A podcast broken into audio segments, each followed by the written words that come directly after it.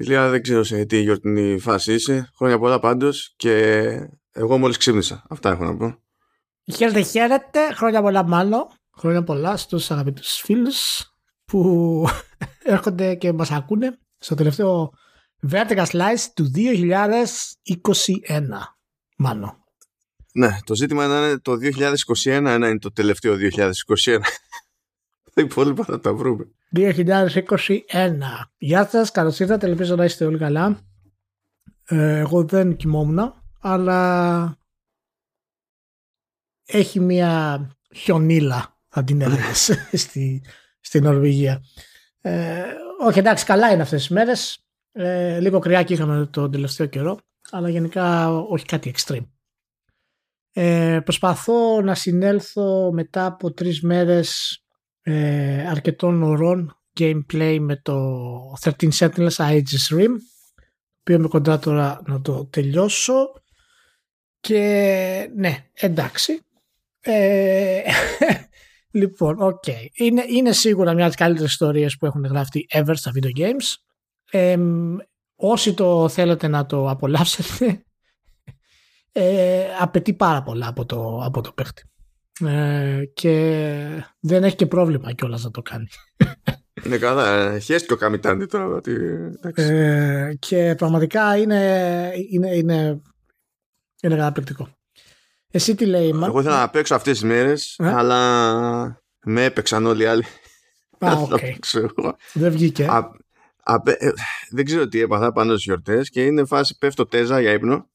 Τέζα, δηλαδή ακουμπάω σε φλάτε επιφάνεια, κοιμάμαι. Έτσι. Και ναι. ξυπνούσα μετά από 4 ώρες χωρίς λόγο. Και μετά δεν με ξανά έπαιρνε ο ύπνος. Έτσι δεν παίζεις. Έτσι δεν υπάρχει ελπίδα. Έτσι είσαι σαν φάντασμα. Πηγαίνω έρχεσαι σαν την άδεια κατάρα. Ε, τώρα που λέω ότι μόλις ξύπνησα είμαι σε φάση που κατάφερα να πάει λίγο καλύτερα η φάση. Οπότε ελπίζω αφού γράψουμε να παίξω και τίποτα σε αυτή τη ζωή. Τι δεν ξέρω. Θα δω τι διάλογο θα παίξω. Ανάλογα με το κέφι. Αλλά να παίξω τουλάχιστον. Γιατί και, να κάθομαι και να είμαι τόσο γκολ που να μην μπορώ να κάνω τίποτα είναι λίγο τραγωδία. Δεν έπαιξες τίποτα δηλαδή; Τίποτα, τίποτα. Τίποτα. Ah, τίποτα. Είναι τραγικό. Είχα χρόνο να παίξω και δεν είχα, τέτοιο, δεν είχα την ενέργεια να λειτουργήσω. Εγκεφαλικά. Α, έτσι. Ναι. Α ελπίσουμε σε, σε κάτι καλύτερο. Γιατί τέλος πάντων διάφορα πήγανε στραβά τώρα. Τι ήταν. Κανονικά έπρεπε να είχαμε βγάλει showrunners για το Witcher και το αποτέλεσμα είναι ότι δεν έχουμε, καν, δεν έχουμε γράψει καν showrunners για το Witcher γιατί ο φίλος Παύλα ξάδερφος Σταύρος κόλλησε κορονοϊό γι' αυτό. Και ήταν, ήταν και αυτός γκολ. Καλά πάμε. Ναι. Πώς είναι; Ο Σταύρος στο Witcher. ο Σταύρος αρχικά. Ε, ο Σταύρος ισχύει είχε μερικές δύσκολες μέρες εκεί πέρα, αλλά εντάξει, δεν είχε θέματα με αναπνευστικά και ιστορίες για να πεις ότι ξέρεις το περνάει με πολύ φρίκη, αλλά είχε, είχε πυρετό της προκοπής. Το έζησε. Το έζησε. Δηλαδή του was real για μια-δυο μέρες εκεί πέρα, αλλά είναι ακόμα στη, στην ανάρρωση, παιδί μου. Εντάξει. Τι να, τι να πεις και τι να κάνεις. Οπότε δεν έχετε γράψει ακόμα. Ε; Όχι, δεν έχουμε γράψει ακόμη. Αυτό δεν πρόκειται βέβαια να, να αλλάξει την εντύπωσή μας από το Witcher. Αλλά τέλος πάντων. Αυτό είναι μια άλλη συζήτηση. Ε, ωραία, ωραία. Ναι, η αλήθεια είναι ότι. Ναι, το, το, το είδα και εγώ το Witcher είναι η αλήθεια. Ε, και το είδα σχεδόν νερό. Το είδα δηλαδή, ξεκίνησε απόγευμα και τελείωσε την επόμενη μέρα με τα δύο τελευταία ε, επεισόδια. Έχει αρκετό ψωμί γενικά ε, το, το Witcher ε, για κουβέντα. Ε, δεν ξέρω. Μοντάζ, θα... Μοντέρ έχει, θα βρούνε, θα βρούνε μοντέρ εκεί πέρα. Τι, τι, τι, τι τα καίει τα λεφτά του Netflix; Μοντέρ θα βρούνε το κερατό μου μέσα. Ε, θα να πούμε κάποια πράγματα για το Witcher, έτσι αρχικά, μιας σκηνή της εποχής. Ξέρω εγώ. Από έξω, απ' έξω. Α πούμε δύο. Αν είμαι, δηλαδή είναι πολύ εύκολο να εκνευριστώ σε αυτή τη συζήτηση. Για, για πάμε. Ε, λοιπόν, ε, για θες να ξεκινήσεις ή να ξεκινήσω εγώ; Ε, ας ξεκινήσω για να τα κρατήσω έτσι να το κρατήσω μαζεμένο γίνεται γιατί έχουμε να πούμε πράγματα και με τον άλλο και άμα ξεκινήσω τώρα στα σοβαρά δεν τελειώσω ποτέ. Εντάξει. Ε, δεν... είναι, είναι ένα ασταθές πράγμα τώρα αυτή η δεύτερη σεζόν. Ξεκινάει ωραία, είχα, είχα ελπίδες. Μετά καταφέρνει σε 8 επεισόδια, μέσα σε 8 επεισόδια καταφέρνει να κάνει κοιλιές και στα δύο τελευταία επεισόδια να πούνε «Όχι παιδιά πρέπει να κλείσουμε τα arcs» και πηγαίνουν πανικόβλητοι. Ε, δεν ξέρω τι κουσούρι έχει το Netflix, γενικά το Netflix και να το παθαίνει σε τόσες παραγωγές τόσο συχνά αυτό το πράγμα. Αλλά με έχει κουράσει πλέον. Ως προς, ως προς αυτό το, το κομμάτι. Τώρα εντάξει, δεν συμφωνώ με κάτι αντιδράσεις που ακούω από εδώ και από εκεί. Ω, σε σχέση με το βιβλίο κάνανε αυτό και κάνανε το άλλο. Ω, γιατί η φριντζίλα είναι μαύρη και δεν ξέρω και εγώ τι. Εμένα μου φτάνει που είναι αρκούντος εκνευριστική. Διότι είναι εκεί για να γίνει εκνευριστική και το πετυχαίνει. Οπότε δεν έχω κανένα πρόβλημα σε, σε ίδιες περιπτώσεις. Αλλά δεν ξέρω, εγώ περίμενα καλύτερο αποτέλεσμα στην δεύτερη σεζόν δεδομένου ότι δεν είχαν να κάνουν juggle ας πούμε με πολλαπλά timelines και time jumps. Είχαν κάτι συγκεκριμένο να κάνουν που ήταν πάνω στο ίδιο χωροχρονικό συνεχές και ε, πάλι μου δείξανε ότι δεν ξέρουν ακριβώς τι κάνουν. Και ασχέτως δηλαδή source material και τέτοια. Γι' αυτό καταλήγει και ένα από τα πιο έτσι, επεισόδια που μου κάτσανε ήταν με, το, με την ιστορία του Νίβελεν. Γιατί λες, να, είναι ένα επεισόδιο που θέλει να, πει, να πετύχει κάτι, αρχή, μέση, τέλος, είναι μια ιστορία, ευχαριστώ, γεια σας. Ε, ναι, Εντάξει, ε, εγώ, εγώ μπορώ να πω ότι ευχαριστήθηκα τη σεζόν και κυρίως γιατί περίμενα να υπάρχει βελτίωση από την πρώτη και αυτό με ευχαρίστησε πάρα πολύ γιατί όντως υπάρχει αισθητή βελτίωση από την πρώτη σεζόν.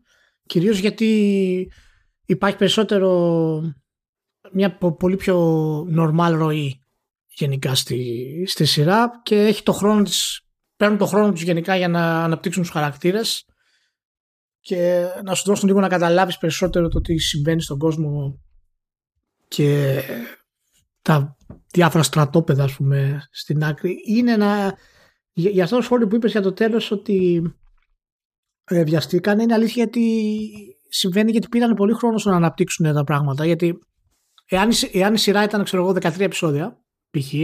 αυτή η αίσθηση κοιλιάς που έχει ενδιάμεσα κυρίως είναι από τη μεριά της Γένεφερ κάτι γνώμη μου ε, δεν θα φαινόταν τόσο πολύ αν υπήρχε αρκετός χρόνος να κλείσουν όλα αυτά όμορφα. Αλλά επειδή τα κλείνουν όλα μαζί πολύ γρήγορα στο τέλος, ε, κάποια πετυχαίνουν, κάποια δεν πετυχαίνουν. Το, τελε, το τελευταίο επεισόδιο εμένα μου άρεσε περισσότερο από όσο ξεκίνησε στην αρχή. Γιατί λέω τώρα στην αρχή που πάμε. Ε, εν τέλει νομίζω ότι εντάξει, ε, με άφησε αρκετά ικανοποιημένο ε, τηρουμένο τον, τον όσο περίμενα. Ε, η αλήθεια είναι μέσα από τη, από τη σεζόν.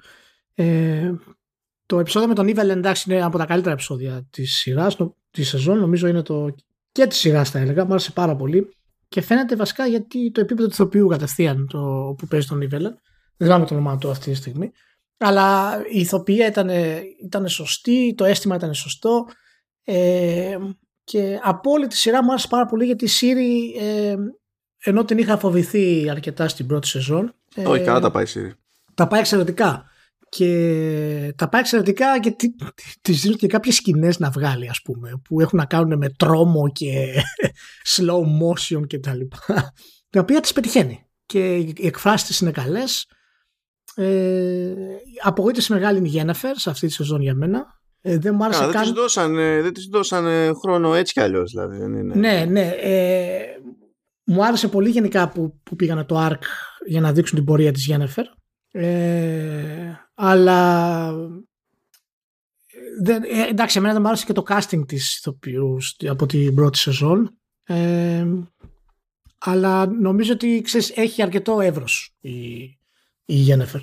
Ε, και δεν, δεν το χρησιμοποίησαν αρκετά αυτή τη στιγμή. Εγώ διαφωνώ πάντως που λες γιατί ότι δείξανε τα politics επαρκώς και τα λοιπά. Δηλαδή τη μία, τη μία στιγμή ε, δεν, γνωρίζω, δεν γνωρίζω ότι η Τισέα έχει κάνει κονέ με το Βίλγκεφορτς, όχι κονέ στα politics, κονέ στο κρεβάτι και ξαφνικά μαθαίνουν ότι υπάρχει κονέ στο κρεβάτι. Και στην επόμενη σκηνή, δηλαδή αυτό έγινε, ώστε στην επόμενη σκηνή να καταλάβω τι σημαίνει το ότι διαφωνούν μεταξύ τους.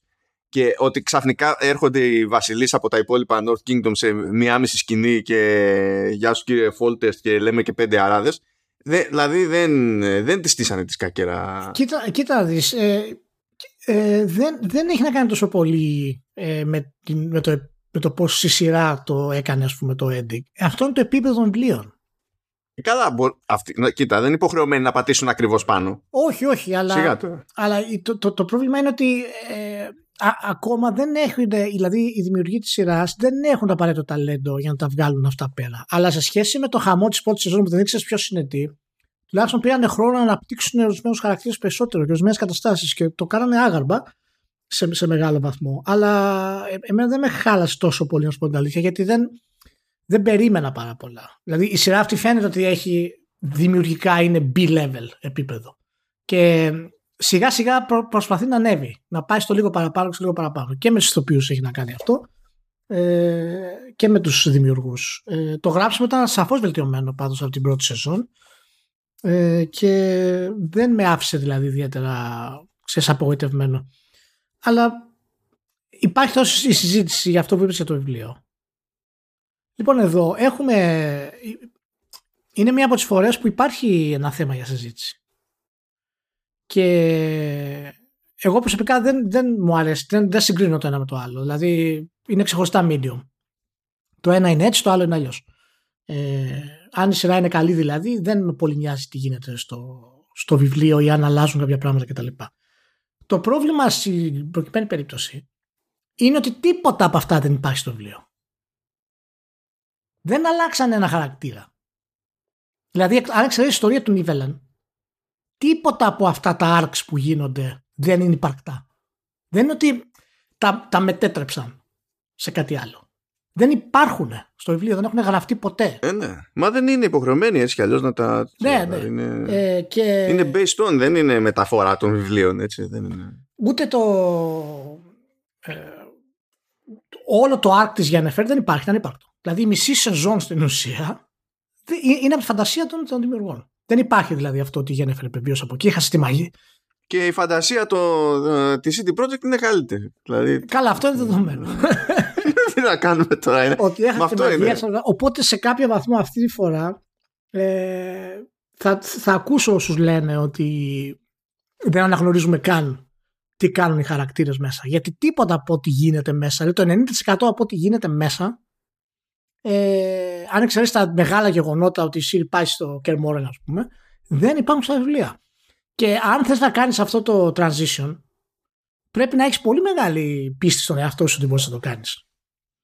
Ε, και είδαμε φυσικά ότι είναι πολύ δύσκολο να το κάνεις. Αλλά εάν μπορείς να μεταφέρεις μια σειρά τόσο πολύπλοκη και τόσο μεγάλο επίπεδο όσο τα Game of Thrones ε, στην τηλεόραση, ε, θα έπρεπε να μπορείς να το κάνεις και, και, τα, και για τα βιβλία του Witcher σε πολύ πιο normal επίπεδο. Δηλαδή να, να μείνεις πάνω σε κάποια θέματα. Οπότε δεν ξέρω γιατί θελήσαν να το κάνουν αυτό το πράγμα.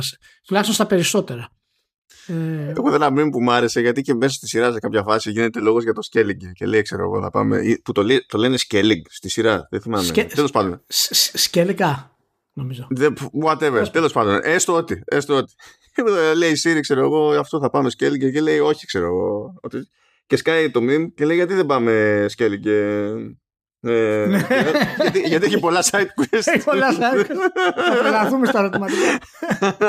είναι εκεί, θα πεθάνουμε όλοι. Ναι, ναι. Πάντως έχει, έχει πλάκα διότι είδα και το τέτοιο το Wheel of Time. Θα το καλύψουμε και αυτό στα σοβαρά. Το Wheel of Time έχει ακριβώς το ίδιο θεωρητικό πρόβλημα. Ότι σε σχέση με, το, με τα βιβλία είναι σε πολύ βαθμό αντιγιά. Ε, αλλά αυτό του βγαίνει σε καλό γιατί τα βιβλία όπως μαθαίνω γιατί δεν τα έχω διαβάσει είναι ψηλομάπες. Εντάξει, δεν, δεν τα λέμε ψηλομάπες, αλλά τέλος πάντων. εντάξει. Ε, αλλά τέλος πάντων το. Εγώ βλέποντας Witcher δεύτερη σεζόν και, και Wheel of Time, ενώ έχω παράπονα για τι δύο μπάντες. Αυτό είναι. Βασικά δεν εκπλήσεται κανένα το να έχω εγώ παράπονα από πολλές μπάντες ταυτόχρονα. Ε, το, το Wheel of Time για μένα ήταν πιο επιτυχημένη προσπάθεια. Α, okay. Δεν το έχω δει ακόμα είναι η αλήθεια. Και τα βιβλία έχω διαβάσει μόνο τα πρώτα πέντε. Γιατί ποιος έχει διαβάσει τα βιβλία Will of Time τώρα. Καλά, ναι. Ε, τα οποία τελείωσε ναι. ο Σάντερσον τελείωσε τη, τη, τη σειρά εντωμεταξύ πριν μερικά χρόνια. Αφού πέθανε άλλος. Ναι. Οπότε. Ναι, και ε, δεν, το, δεν, δεν, το περίμενα, δεν είχα συγκλονιστικές ναι. προσδοκίες. Και φαίνεται ότι και εκεί πέρα, καλά, εκεί η Amazon δεν ξέρει τι θα κάνει τα λεφτά της. Δηλαδή η Netflix ξέρεις ότι δεν έχει κάνει commit το, υπερ, το υπερ-budget πότε, ε, μάλλον πότε το έχει κάνει και πότε δεν το έχει κάνει. στη, στην Amazon ξέρεις ότι έχει κάνει commit το, το budget για το Wheel of Time. Έχεις ακούσει τα ποσά. το βλέπεις μετά μπροστά σου και δεν έχεις καταλάβει ακριβώς τι έχουν γίνει αυτά τα ποσά. Έχει αυτό το πρόβλημα η Amazon γενικά. Γι' αυτό το λόγο, ένας από τους λόγους εμένα που μου άρεσε το Witcher 2 είναι ότι βλέπεις ότι έχουν δώσει περισσότερο χρήμα. Βλέπεις ότι έχουν προσπαθήσει. Αφού άλλαξε εμφάνιση, άλλαξε άρμορο. Ναι, Geralt, να έχουν ναι. καλύτερη σκηνοθεσία. Βλέπεις ότι έχουν προσπαθήσει να έχουν καλύτερη ανάπτυξη χαρακτήρων. Οπότε υπάρχει μια, μια καλή στροφή και τα δύο πρώτα επεισόδια προσωπικά εμένα του, της σεζόν του Witcher μου, μου άρεσαν τρομερά. Ήταν δηλαδή η σειρά που θα ήθελα ε, να βλέπω δηλαδή. Μετά σιγά σιγά δυστυχώς όσο έμπαιναν περισσότεροι χαρακτήρες μέσα και τα σκηνικά ήταν λίγο πιο φτηνά. Τα special effects είναι, είναι πολύ χαμηλά για τόσο διάσημη σειρά επίπεδου Netflix. Ε, και ελπίζω πραγματικά, δηλαδή είχε κάποια special effects μάνο φωτιάς που ήταν πολύ χαμηλό επίπεδο. Ε, σαν να ήταν. Σαν full- Unreal Engine 4 Max. full, full- χειρότερα. Χειρότερα. full motion video. Ε, εντάξει, είχαν κάποιες περίεργες τώρα κινήσεις των εχθρών κτλ. Δεν είχε καλή ανάπτυξη χαρακτήρες για αυτούς που, για αυτούς που κυνηγάνε ας πούμε, τη Siri και τέτοια. Αλλά το στήσιμο ότι όλοι κυνηγάνε τη Siri στο τέλος καταντάει και λίγο κωμικό έτσι όπως δόθηκε. Γιατί δεν, δεν προλαβαίνεις να καταλάβεις γιατί. Τα τρία τελευταία, τε, τέσσερα τελευταία Ναι, επεισόδια. γιατί στο πετάει στο τέλος. Ναι, όλα τα arcs γυρνούσαν στη Siri. Κάθε Ναι. επεισόδιο τελείωνε και πάμε για τη Siri. Μετά και πάμε για τη Siri. Μετά και πάμε για τη Siri. Δηλαδή, την αναζητεί όλος ο πλανήτης όλος ο πλανήτης Γη. Και αυτό ήθελε περισσότερο χώρο δηλαδή για να, να, να, να το αισθανθεί ο, ε, ο θέατη. Τέλος πάντων, αυτά χοντρικά έτσι στο τέτοιο. Εγώ γενικά είμαι ικανοποιημένος. Ε, περίμενα δηλαδή καλύτερες εν τέλει, ας πούμε, ε, εν τέλει αποτελέσματα, καλύτερα αποτελέσματα, αλλά θα περιμένω και την τρίτη σεζόν να δω πού θα το πάνε. Που... ε, Ξε, εγώ, εγώ ανησυχώ λίγο γιατί, γιατί αυτό υποτίθεται ότι βασίζεται αρκετά στο Blood of Elves. Και το, το, το, το, το Blood of Elves είναι, η, είναι το πρώτο βιβλίο του Σάγκα. Ε, και έχει και, και κάποια από το Sword of Destiny μέσα. Λοιπόν, δεν φάνηκε αυτό ότι έχει, έχει να αναπνεύσει. Και βάλτε να δεις το πρώτο επεισόδιο του Game of Thrones. Το πρώτο πρώτο Δεν, επεισόδιο. δεν, του Game δεν of υπάρχει, Thrones. δεν υπάρχει σύγκριση στο Όχι, πώς- όχι. Ναι, πέρα από, Δηλαδή- το, από το στήσιμο και τα λοιπά. Το πώς κάνουν το world building Μα αυτό, γι' αυτό λέω. Αυτό. Ε, είναι Προσανατολίζει πέρα- κατευθείαν. Μπαμ, μπαμ. δεν έχει ξαναγίνει στην ιστορία της τηλεόρασης ποτέ. Ε, τόσο καλά επιτυχημένο πράγμα, ας πούμε, να κάνει. Και ενώ δεν περιμένω απαραίτητα ότι θα έχουμε αυτό το, το επίπεδο, ε, μου έκανε εντύπωση που είχαμε μόνο 8 επεισόδια. Δηλαδή δεν προλαβαίνεις σε 8 επεισόδια να κάνεις world building. Τέτοιο Δεν, επίπεδο. δεν ξέρω τι, τι, τι φρίκες τρώνε. Και ενώ θέλουν στην ουσία όλες αυτές οι εταιρείες θέλουν να έχουν το ανάλογο hit, ξέρεις, τύπου Game of Thrones, είναι λες και αυτοσαμποτάρονται και σε budget και σε πολλά πράγματα. Το, το Witcher, αν τα βάλεις κάτω, ας πούμε, ε, είναι σχεδόν στημένο σαν να στοχεύει σε young adults. Το οποίο είναι ακατανόητο σαν κίνηση, σαν σκέψη δηλαδή. Είναι ακατανόητο. Δεν είναι ανάγκη. να σημαίνει δεν έχει αυτό. ακόμα βρει ταυτότητα. Ίσως έχει να κάνει με το πρόβλημα ότι οι δημιουργοί του θεωρούν ότι είναι παιχνίδι, ότι η δύναμή του προέρχεται από το παιχνίδι πάρα πολύ, γιατί έτσι το, μα- το έμαθε περισσότερος κόσμος. Και ότι το κοινό πρέπει να είναι λίγο πιο μικρό ηλικιακά. Ναι, και γιατί δεν έχουν παίξει το παιχνίδι κάγκιος Ε, και προφανώς δεν ακούνε και το, και το Ναι, κύρα ναι, της κοίτα, καρδιάς μας. Η, η διαφορά είναι βέβαια ότι, ότι ο Κάβιλ φαίνεται ακριβώς ότι του ξέρει τι του γίνεται. Ε, δε- ναι, μα ναι, αλλά πρέπει να τον ακούνε περισσότερο. Αλλά Κατάλαβες. δεν είναι αρκετό, ας πούμε, σε κάποια, σε κάποια επίπεδα. Και γι' αυτό δεν ξέρω μήπως αυτό πρέπει σιγά σιγά να το, ε, να το αλλάξω. Να σου πω κάτι. Δεν μπορεί τώρα σε αυτό το επίπεδο της σειράς να μην ξέρουν. Απλά είναι επιλογή αυτό. Θέλουν να πιάσουν πιο, πιο πολύ το young adult, ας πούμε, ε, σαν, σαν στυλ και μπορεί να γίνει, ας πούμε, πιο, ε, πιο σκοτεινό. Αλλά τέλος πάντων, λοιπόν. Οκ. Έχουμε πολλά να πούμε σήμερα. Τι άλλο. Ναι, έχουμε εντάξει, να- κα- κατά μία έννοια σε σειρές θα μείνουμε. σε σειρά θα μείνουμε. έχουμε, να, έχουμε να πούμε για το documentary του Xbox. Αυτό. Και μετά από αυτό έχουμε και την, ε, ένα take που έχω για το αν ότι η Microsoft τελικά έχει προσφέρει περισσότερο από τη Sony σε μηχανία των video games. Μήπως πρέπει αυτό να αρχίσουμε να το αναγνωρίζουμε περισσότερο. Εντάξει, αυτό Άλλο. πηγαίνει πακέτο με το, με το Power On στην ουσία, Με το γιατί από Power εκεί On. προκύπτει. Ναι. Α δούμε λοιπόν. Power On. Σε- Για όποιον δεν πήρε χαμπάρι, για όποιον δεν θυμάται, βγήκε ένα ντοκιμαντέρ εκεί πέρα ε, που χωρίζεται σε 5-40 λεπτά περίπου επεισόδια για τη δημιουργία και την πορεία του, του Xbox. Τώρα αυτό είναι με την υποστήριξη της Microsoft. Βέβαια με αυτό ως δεδομένο ε, μπορώ να πω ότι δεν είναι μια, συνεχιζο... μια συνεχόμενη διαφήμιση ε, μου, κάνει, μου έκανε φοβερή εντύπωση το τι ισόοι access είχαν σε κάποιες περιπτώσεις. Δηλαδή, από τα πρώτα πράγματα που μου έκαναν εντύπωση ήταν ότι πήγανε και μιλήσανε, ας πούμε, με την ομάδα που κοντραριζόταν με αυτούς που τελικά ανέλαβαν το project. Ε, παρότι αυτή ήταν η χαμένη της υπόθεσης και θεωρούσε η μία ομάδα την άλλη τρελούς, κάπως έτσι. Και ότι καταφέρανε και είχαν access σε τις περιπτώσεις. Βέβαια, εντάξει, δεν είχαν access στον Πόλμερ. Ναι. Αλλά τέλος πάντων ε, πήγανε σε κάποιες μεριές και είχαν κάποιες λεπτομέρειες όπως ακούσαμε για πρώτη φορά με απόλυτη σαφήνεια το πόσο τους κόστησε ας πούμε το Red Ring of Death ε, ή τι, πώς φαινόταν αυτή η κατάσταση από πίσω ή γιατί ήταν τόσο καθυστερημένη η αντίδραση που αυτά τώρα δεν περιμένεις από ένα ντοκιμαντέρ που το στηρίζει η ίδια η εταιρεία, ο ίδιος κατασκευαστής να βγουν έτσι προς τα έξω. Και δεν περιμένω γενικά ποτέ να δω κάτι ανάλογο από Nintendo και Sony μεριά γιατί είναι πιο, πιο κρυψίνη σε τέτοια θέματα ενώ Microsoft είναι πιο, πιο γιούχου. Δηλαδή σου λέει εντάξει δεν πειράζει να γουστάρουμε.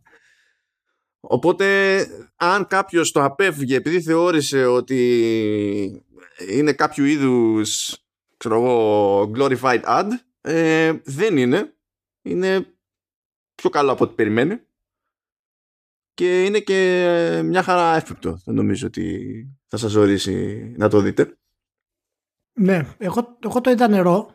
Ε, μου έκανε εντύπωση που το είδα νερό. Γιατί δεν περίμενα. Τα, αρκετά από αυτά φυσικά τα, τα ξέρουμε και τα έχω και εγώ μελετήσει με διάφορους τρόπους. Αλλά υπήρχαν μέσα ε, συζητήσεις και αποκαλύψεις οι οποίες ήταν, ε, ήταν πολύ ενδιαφέρουσες. Ε, αλλά ε, ε, εμένα αρχικά μου άρεσε πάρα πολύ ο ρυθμός του. Δηλαδή ε, ήταν γρήγορο σχετικά, είχε ωραίο edit, ε, σε έβαζε δηλαδή και στην πορεία της βιομηχανίας εκείνη την εποχή και δεν κόλωσε να, ξέρεις, να ασχοληθεί πραγματικά με τις αιτίες που όθησαν ε, τη Microsoft. Αυτό, αυτό ήταν από τα πρώτα πράγματα που μου έκανε εντύπωση γιατί ενώ γενικά το έχουμε ακούσει και υπάρχουν οι θεωρίες ε, και οι δηλώσεις φυσικά, τον βλέπεις στη, στην τηλεόραση, ας το πούμε έτσι ε, είναι κάτι διαφορετικό. Δηλαδή ότι η Microsoft αισθάνθηκε απειλή από τη Sony για το σαλόνι, ας πούμε, για το living room.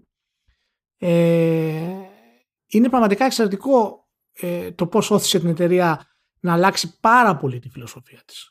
Ε, φοβήθηκαν φυσικά ότι θα χάσουν τη δύναμη που έχουν τα, τα Windows και δείχνει για μια ακόμη φορά για τη δύναμη του marketing στην ουσία της, ε, της Sony. Ε, ήταν τα πράγματα τα οποία μου έκανε πολύ ενδιαφέρον που ασχολήθηκα γιατί το πρώτα, το πρώτα δύο επεισόδια χοντρικά αναφέρονται πάρα πολύ σε αυτό το concept, το πώς έπρεπε να πειστεί ο Gates και εν συνεχεία. Εγώ γέλαγα, γέλαγα απίστευτα με την όλη διαδικασία. Γέλαγα ε, απίστευτα. ήταν τρομερό, ήταν τρομερό. και είχε πολύ πλάκα γιατί, γιατί λέγανε κάνανε ένα μεγάλο meeting για να κάνουν τις πρώτες παρουσιάσεις τους, ας πούμε, και τα λοιπά. Και ήταν φοβερό που ήταν πέντε πιτσιρικάδες τώρα, επειδή δεν ξέρουν τι τους γίνεται, ας πούμε. και από τη μία άκρη ήταν, ξέρω εγώ, ο Gates, και από την άλλη ήταν άνθρωποι που είχαν δουλέψει σε παραγωγή κονσόλας και σχεδιασμό, ας πούμε. Αναμενόμενα φάγανε καντήλια από τον Gates. ναι, και είχε τελείως διαφορετικές απόψεις για το πώς να το κάνουν ο καθένας. Ε, ε, θέλω να προσπαθήσετε λίγο να φανταστείτε ότι όταν ήρθε η ώρα για αυτό το meeting ας πούμε πέσανε δύο pitches το ένα ήταν από τους κλασικούς εκεί πέρα ε, Seamus Blackley τότε είχε μπλέξει ε, και ο Ρόμπι Μπαχ ήταν αυτή η γνωστή ομάδα τέλος πάντων που έχουμε μάθει έτσι κι αλλιώς τόσα χρόνια και από την άλλη μεριά ήταν κάτι άλλα άτομα που υποτίθεται ότι ήταν οι μόνοι που είχαν λόγω υπηρεσίας κάποια σχέση με το concept στην κονσόλα και ήταν αυτοί που στην ουσία τρέχαν το κομμάτι του hardware της Microsoft τότε, του gaming hardware που ήταν τα κάτι χειριστήρια Sidewinder και ε, πληκτρολόγια και ιστορίες και τέτοια. Του στείλω ότι ε, και ξέρουμε να φτιάχνουμε κάτι που είναι hardware, που είναι μια διαδικασία για την οποία οι απέναντί μας ξέρω εγώ δεν έχουν ιδέα και το λέει και το ξέρανε ότι δεν έχουν ιδέα και λέει ότι εμείς έχουμε στην ομάδα άτομα που ξέρουν και από κονσόλες γιατί προηγουμένως λέει δουλεύανε στη 3DO και λέω τώρα αυτό δεν είναι δεν είναι σοβαρό επιχείρημα ότι εμείς είμαστε οι έμπειροι κονσολάδες επειδή κάναμε πέρασμα από 3DO. Γιατί 3DO ήταν βατερλό, ήταν καταστροφή. Δηλαδή, ποικιλοτρόπος σε όλες τις μπάντες. Και εκείνη η ομάδα που ήξερε, υποτίθεται, από κονσόλες, πρότεινε ένα πράγμα το οποίο ήταν ακριβώς αυτό που περίμενε οποιοδήποτε εκείνη την εποχή από μια κονσόλα. Αυτό και τίποτα παραπάνω. Ενώ οι άλλοι που δεν είχαν ιδέα από το πώς θα κάνουν την ιδέα τους πράξη, φυσικά είχαν περιθώριο να σκεφτούν άλλα πράγματα γιατί δεν είχαν σκεφτεί ακριβώς πώς θα γίνει. Ναι. και χρειαζόταν σίγουρα κάποιον άνθρωπο εσωτερικά στη Microsoft, κάποιον executive. Γιατί ο Σέμους Μπλάκλεϊ τώρα και οι υπόλοιποι ήταν αρτίστες. Ναι, καλά, ο Μπλάκ ήταν γιούχο το άτομο. Δηλαδή, εντάξει. Αφού λέει, προηγουμένως λέει, ξέρω εγώ, είχα δουλέψει λέει, με τη, με τη Λούκας εκεί. Θα βγάλουμε λέει το Trespasser και το είχα πάρει λέει πατριωτικά ότι θα κάνω full physics simulation σε όλο το νησί και φυσικά πέτυχε εκείνη την εποχή. Είχε φάει απίστευτο κράου καημένο. και στην ουσία συνειδητοποίησαν ότι χρειάζονται κάποιον ε, adult ας πούμε και βρήκαν τον Ed Fries ο οποίος άρχισε να μπαίνει στην όλη διαδικασία. Είναι πολύ ε, πολύ σημαντικό να πούμε ότι οι άνθρωποι αυτοί που ξεκίνησαν αυτό το πράγμα πραγματικά ε, ήταν οραματιστές δεν τους ένοιαζε απλώς και μόνο να σώσουν τα Windows ή νιώθανε απειλή ως Microsoft από τη, από τη Sony. Ήταν πραγματικά οραματιστές. Δηλαδή ο Blackley ο ίδιος είχε πει ότι όταν είχα παίξει από το παιχνίδι ζωή αυτό που σκέφτηκα δεν ήταν εγώ να παίξω κι άλλο, αλλά πώς θα το κάνω κι εγώ αυτό το πράγμα. Ε, το ίδιο ισχύει φυσικά και γιατί όταν έχει παίξει με κονσόλες και τα λοιπά. Το ίδιο ισχύει για τον Don Matrix, αλλά είχαμε ναι. άλλο. γιατί από developer ξεκίνησε το Matrix και μετά ναι, αυτό. Ναι. Είναι, είναι, με το Matrix, να, να σου πω κάτι, έχω μια ένσταση πλέον. σω πρέπει να το δούμε λίγο καλύτερα από ό,τι έχει γίνει στην όλη διαδικασία.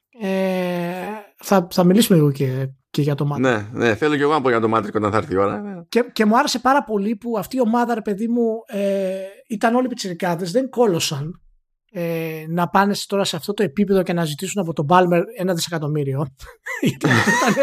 όταν μπήκανε μέσα, μπήκανε μέσα στο γραφείο του Μπάλμερ και του είπαν κύριε Μπάλμερ για να τρέξει αυτό έχουμε υπολογίσει ένα δισεκατομμύριο. Του, του ανέβηκε το αίμα στο κεφάλι του. Που είναι φάση upfront, δεν είναι ε, δηλαδή. Είναι upfront, είναι upfront αυτό το πράγμα. Ε, για να μπορέσουμε να το τρέξουμε, να το μαρκετάρουμε, να το στήσουμε κτλ. Και, και μια εταιρεία που δεν είχε ιδέα πώς να χτίσει hardware, ιδέα όμως, δεν ξέραν τι τους γίνεται. Είναι χαρακτηριστική μέσα η, η ατάκα του Ed Fries που λέει ε, μπήκαμε όλοι μέσα στο γραφείο ο Blackley, ο Μπάχους, όλοι ας πούμε και μετά κοιταχτήκαμε και, λέει και τώρα τι κάνουμε, πώς, πώς ξεκινάει η κατάσταση. Αφού το αρχικό πλάνο, η αρχική ελπίδα ήταν να, το design να είναι outsourced και προσπαθούσαν να το πετύχουν αυτό το πράγμα και τρώγανε πόρτες από παντού και ξαφνικά συνειδητοποίησαν ότι πρέπει να το κάνουν οι ίδιοι και βρήκανε ακόμη περισσότερο. Αλλά νομίζω ότι έχει ένα νόημα να σταθούμε στο περίεργο σκεπτικό με το οποίο μπήκε τελικά η Microsoft στην όλη αυτή την περιπέτεια. Μιας και είπες για το ότι φοβήθηκε την περίπτωση της Sony όταν έβγαινε και μιλούσε για το PlayStation 2 που λέει ότι είναι ισχυρότερο από PC και είναι entertainment system ξέρω εγώ ή computer entertainment system ε, που έχει πλάκα κιόλας γιατί τότε στην εποχή του PS2 έχει κάποια θέματα με regulation ειδικά σε, σε Ευρώπη όπως το θυμάμαι επειδή προσπαθούσε η, η Sony για το prestige της υπόθεσης να πλασάρει ε, το PlayStation 2 ως υπολογιστή. Όχι στο μαρκετάρισμα που έκανε στον τελικό καταναλωτή, αλλά στις κατηγορίες που δήλωνε όταν ήταν να, να, να εξάγει το προϊόν και να το φέρει σε μια αγορά όπως είναι ξέρω εγώ η ευρωπαϊκή, πήγαινε και έβαζε και κωδικούς και κατηγορίες ότι είναι computer. Και τράβαγε ζόρι τότε ε, με, με την Ευρωπαϊκή Ένωση, διότι αυτό σήμαινε διαφορετική, διαφορετική δασμολόγηση και δεν συνέφερε τη Sony. Οπότε είχε και ένα δράμα εκεί περίεργο. Αλλά τέλος πάντων έσπροχνε με ένα κάποιο τρόπο τέτοιο η Sony και τότε ήταν η Microsoft στην εποχή που ακόμη πίστευε ότι πρέπει τα Windows να είναι παντού. Αλλά πρέπει να είναι παντού. Ο κόσμος να χαλάσει πάνω απ' όλα. Είμαστε εδώ πέρα για τα, για τα Windows. Δεν είναι σαν και τώρα που τα Windows είναι λίγο. Ναι, μεν μπορεί να έχουν 90% μερίδιο στην αγορά, αλλά ως προτεραιότητα της εταιρείας είναι πιο κομπάρσος. Δεν είναι τυχαίο ότι τα Windows και το Xbox είναι στο ίδιο business unit, το οποίο παλιότερα δεν θα υπήρχε ως concept, θα σου έλεγε είστε τρελή. Θα ήταν ξέχωρα, ξέρω εγώ, ε, τα, είναι, τα Windows. Είναι, είναι ακριβώς αυτή η εποχή των δύο που ξεκινάνε, όπου η, η Sony θέλει να μπει στο σαλόνι και όλα να περνάνε μέσα από το PlayStation. Εξού και όλο αυτό το hype και πολύ πιο δυνατό από μηχάνημα Windows και θα είναι ας πούμε πρώτη μούρη στη τηλεόρασής σας και στο σαλόνι και στα παιδιά και μπλα μπλα μπλα. Και από την άλλη έχουμε τη Sony, τη Microsoft, η οποία όντως σκοπός της ήταν να έχει Windows παντού. Πίστευε ότι το software αυτό πρέπει να είναι παντού ας πούμε. Ε, και εκεί υπάρχει αυτό το class το περίεργο μεταξύ των δύο που όθησε τον Gates να σκεφτεί την πρόταση των, ε, του Ed Fries και του, και του Seamus Blackley ε, Xbox. Ε, γιατί δεν είχε στην ουσία τρόπο να αντιμετωπίσει το PlayStation. Τα Windows δεν μπορούσαν να αντιμετωπίσουν το PlayStation, είναι άλλες αγορές.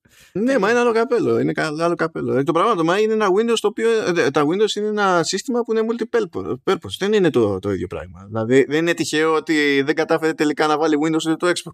Το καταφέρανε πρώτη φορά στο Xbox One. ναι, ok, okay, ξέρω εγώ. Ε, ε, εμένα μου αρέσει προς αυτή την όλη διαδικασία οποιαδήποτε φοβία, οποιαδήποτε θεωρία και οποιαδήποτε γενική επιδίωξη της Microsoft που τελικά βάσει όλων αυτών ε, βρήκε και η ίδια επιχειρήματα για να μπει στην αγορά του gaming ήταν λάθος. Δηλαδή όλες οι υποθέσεις που έκανε η Microsoft ήταν λάθος. Αλλά την οδήγησαν σε ένα καλό μονοπάτι. Yeah. Ναι. Δηλαδή το concept ότι το computing υπήρχε λόγος να περάσει από το σαλόνι ήταν πανιβλακέστατο. Από, ήταν τότε, ήταν στο μισοδιάστημα και εξακολουθεί και είναι και τώρα. Το δοκίμασαν ε, το δοκίμασε πάνω απ' όλα πολύ περισσότερο η Microsoft παρακάτω, επέμεινε σε αυτό και ε, τη γύρισε όλο στη μάπα. Δεν το έχει επιχειρήσει κανένας άλλος στα σοβαρά από τότε, ούτε, ούτε η Sony. Η Sony από εκεί που έκανε κάτι ανοίγματα και μέχρι την εποχή του PS3 άρχισε να τα μαζεύει μετά προς τα πίσω από άποψη δυνατοτήτων, multimedia και entertainment και τα λοιπά στα, στα μηχανήματά της. Άλλο ε, ωραίο που είχε σκεφτεί εκεί πέρα η Microsoft σου λέει ότι η Sony έχει connect εγώ στο entertainment. Αν λοιπόν πουλάει όσα πουλάει PlayStation και πάει και κάνει κονέ με τους cable providers και παίζει στην ουσία επιδότηση hardware και γίνει ακόμη πιο φθηνό το PlayStation και έτσι αγοράσει ακόμη περισσότερος κόσμος PlayStation και το έχει στο κέντρο του σαλονιού του και με κάποιο τρόπο είναι και computer και λες Microsoft αυτά. Ακόμη και να παίζανε όντως να γίνουν να είχε το περιθώριο η Sony να πετύχει κάτι τέτοιο.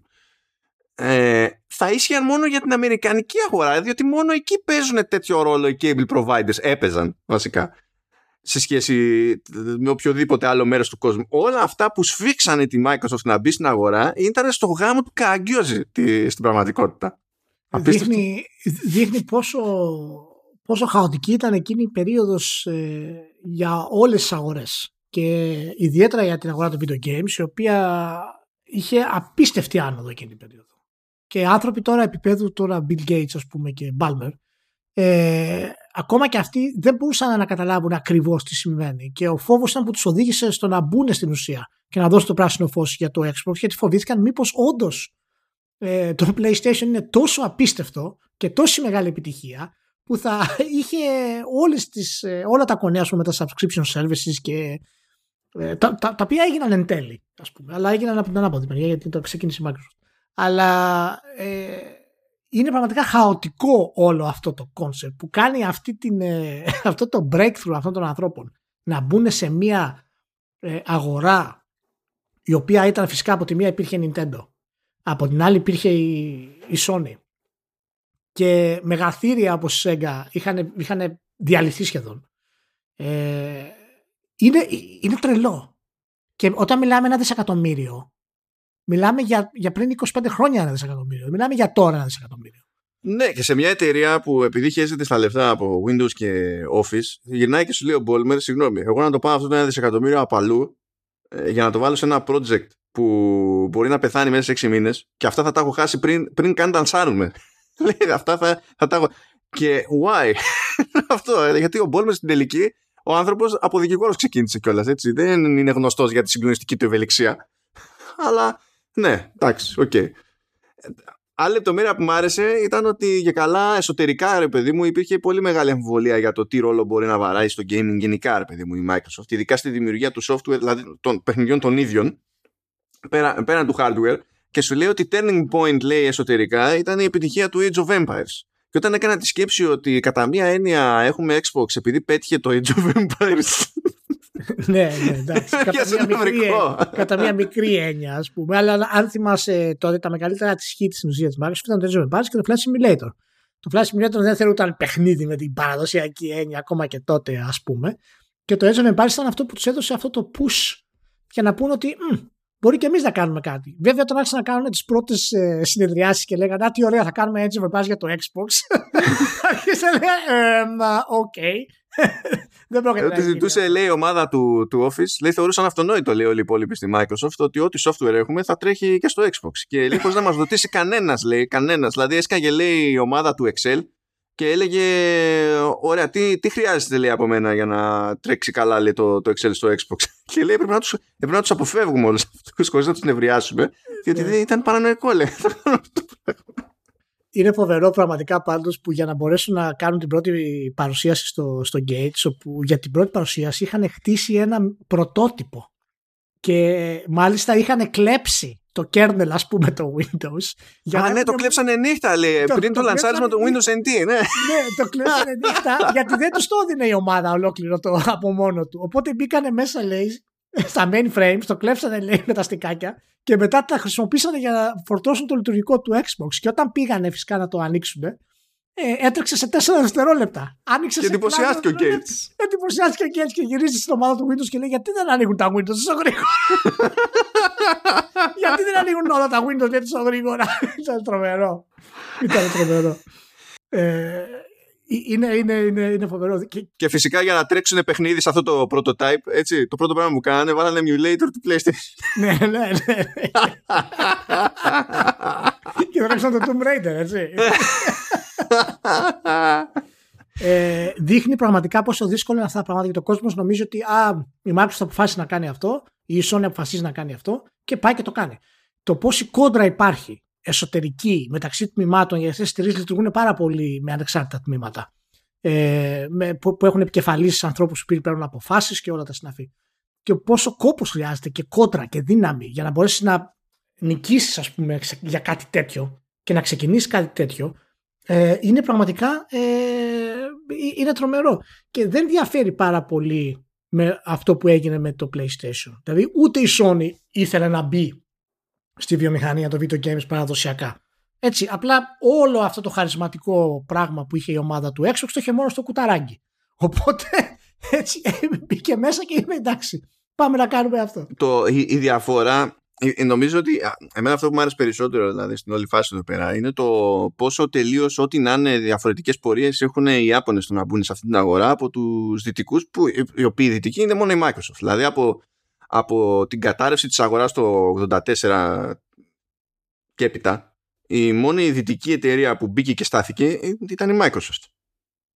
Ναι, δεν, δεν κατάφερε κανένας άλλος. Ναι, κρατήστε σε αυτό ότι ο λόγος που ξεκίνησε η Microsoft να μπει μέσα που οι άνθρωποι δηλαδή που το έτρεξαν αυτό το πράγμα είχαν όραμα για αυτό το πράγμα.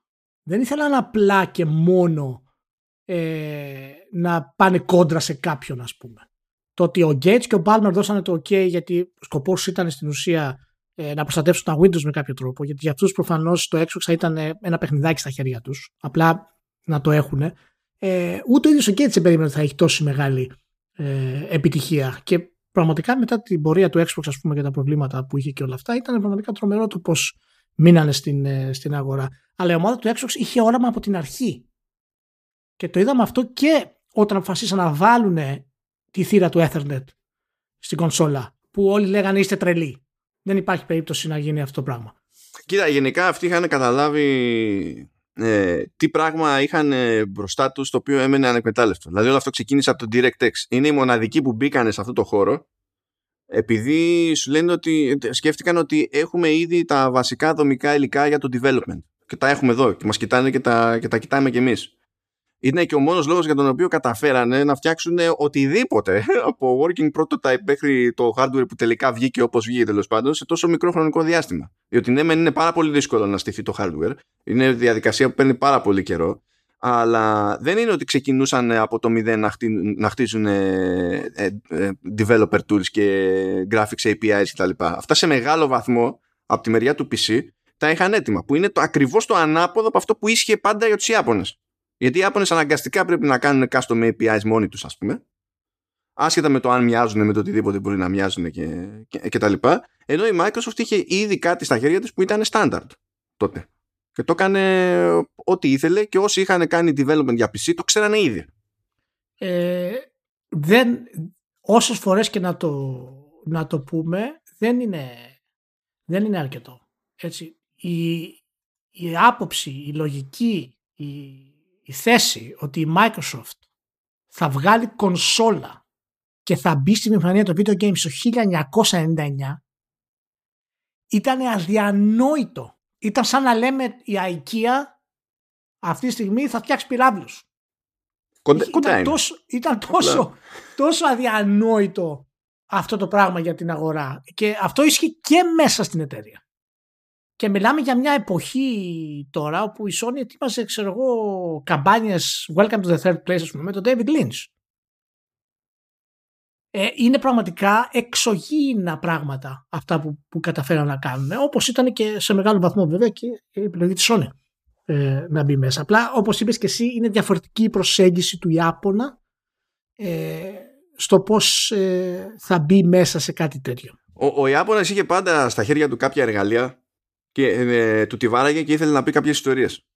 Και μετά αν αυτό συνέτρεχε ας πούμε με τα λοιπά συμφέροντα μπορούσε να οδηγήσει κάπου αλλού. Και το καλό που είχε η Sony ας πούμε σε αυτή την περίπτωση είναι ότι ναι μεν ο κουταράκι ας πούμε ήταν rogue στην πραγματικότητα. Δεν ήταν ένα project το οποίο ξεκίνησε με πίστη από το ευρύτερο management ξέρω εγώ, και υποστήριξη κτλ. Αλλά σε ένα τέτοιο ιαπωνικό περιβάλλον άμα έχεις τις κατάλληλες νοημίες είναι πιο εύκολο να εξασφαλίσεις budget για να κάνεις την πετριά σου. Παίζουν αλλιώς λίγο εκεί πέρα τα λυσιβερίσια, ειδικά εκείνη την εποχή έτσι. Ενώ στη Microsoft που στη Microsoft είναι ο, ο Gates που έστησε την εταιρεία και απ' την άλλη ο Ballmer που εκείνη την εποχή τουλάχιστον επειδή είχε προαναγγείλει ο Gates την αποχώρησή του από τη, από τη θέση του Διευθύνοντος Συμβούλου ε, είχε κανονίσει με τον Ballmer να δίνει το τελικό OK για το expenditure δηλαδή για, τα, για το χρήμα που έπρεπε να γίνει commit ας πούμε εφόσον ήταν κάτι κανένα ποσό της προκοπής ε, εκεί ήταν στημένα τα πράγματα αλλιώς. Δεν μπορούσες να πεις κάνω γενικά ό,τι να είναι στο σήμα μου και με budget. Άμα δεν έπιθες, δεν έπιθες. Ε, βέβαια από, την, από εκεί είχαν τα ανάποδα τα, τα παράλογα ότι δεν είχαν φτάσει ακόμη στη φάση είχε ξεκινήσει υποτίθεται το pre-production ε, του, του concept γενικά δεν λέμε το pre-production του ίδιου του hardware ε, δεν είχαν φτάσει στο σημείο να πάρουν το τελικό OK από την ηγεσία για το ναι εντάξει θα το κάνουμε όντως στο Xbox και δεν είναι κάτι που ακόμα ψάχνουμε ας πούμε και πριν φτάσουν σε αυτό το, το στάδιο ενώ σφιγγόταν ο Μπόλμερ με το concept και με το χρήμα που έπρεπε να, να διαθέσει για κάποιο λόγο δεν σφιγγόταν τόσο με το concept και γιατί να μην το δούμε αν μπορούμε να αγοράσουμε την Nintendo. Αυτά, αυ, αυτά είναι άλλα, είναι άλλα και αυτό δείχνει πραγματικά πόσο, πόσο όντως δεν είχαν ιδέα τι συνέβαινε στη βιομηχανία. Προφανώς ξέραν την Nintendo, μια μεγάλη εταιρεία, αλλά δεν μπορούσαν να συλλάβουν το μέγεθος της Nintendo και πέρα φυσικά από την Ιαπωνική ας πούμε, κουλτούρα. Και ήταν τρομερό ότι μία από τις πιθανότητες που είχαν σκεφτεί ήταν να κάνουν ένα meeting να αγοράσουν την Nintendo. Να δουν αν υπάρχει, ας πούμε, τιμή που μπορούν να αγοράσουν την Nintendo.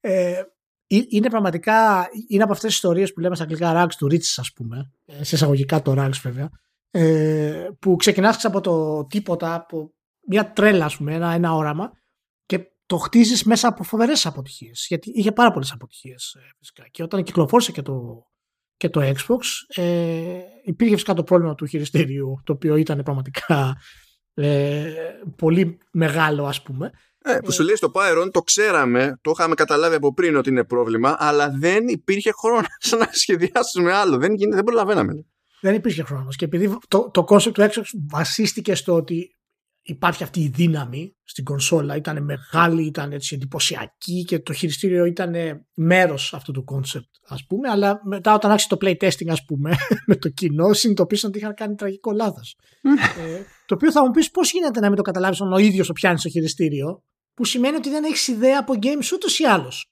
Αυτός, αυτό σχεδιάζει.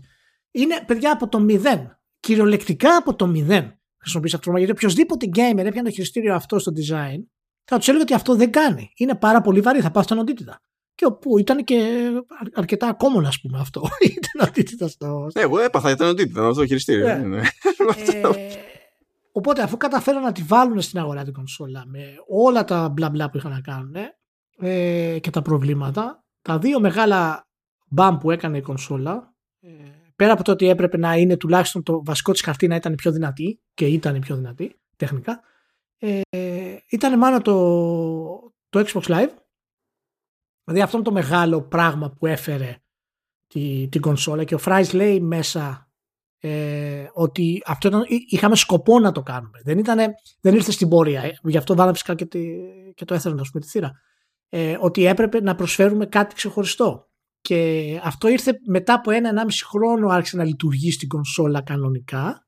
Ε, ναι, για τον πρώτο χρόνο δεν υπήρχε Xbox Live έτσι κι αλλιώς. Ναι, δηλαδή μόνο καναλά να έκανες, ας πούμε. Ναι, και μέρος της σχεδιαστικής ομάδας του Xbox Live τότε ήταν ο, ήταν ο Allard, ο οποίος μετά έγινε και ε, ένας από τους αρχιτέκτονες της επιτυχίας του, του 360. Και φυσικά το Halo. Εντάξει, δεν καταλαβαίνω τι θες να πεις. Αυτά τα δύο πράγματα ε, και σε λιγότερη έκταση το Knights of the Old Republic ε, ήταν η μεγάλη, η μεγάλη στροφή που έφερε η, η Microsoft στη, στη βιομηχανία. Και το Halo φυσικά είναι ο προπομπός όλων ας πούμε, των shooter σήμερα που έχουν ασύλληπτη επιτυχία στις κονσόλες. Γιατί έκανε το αδύνατο μάλλον. Έφερε first person σε κονσόλα.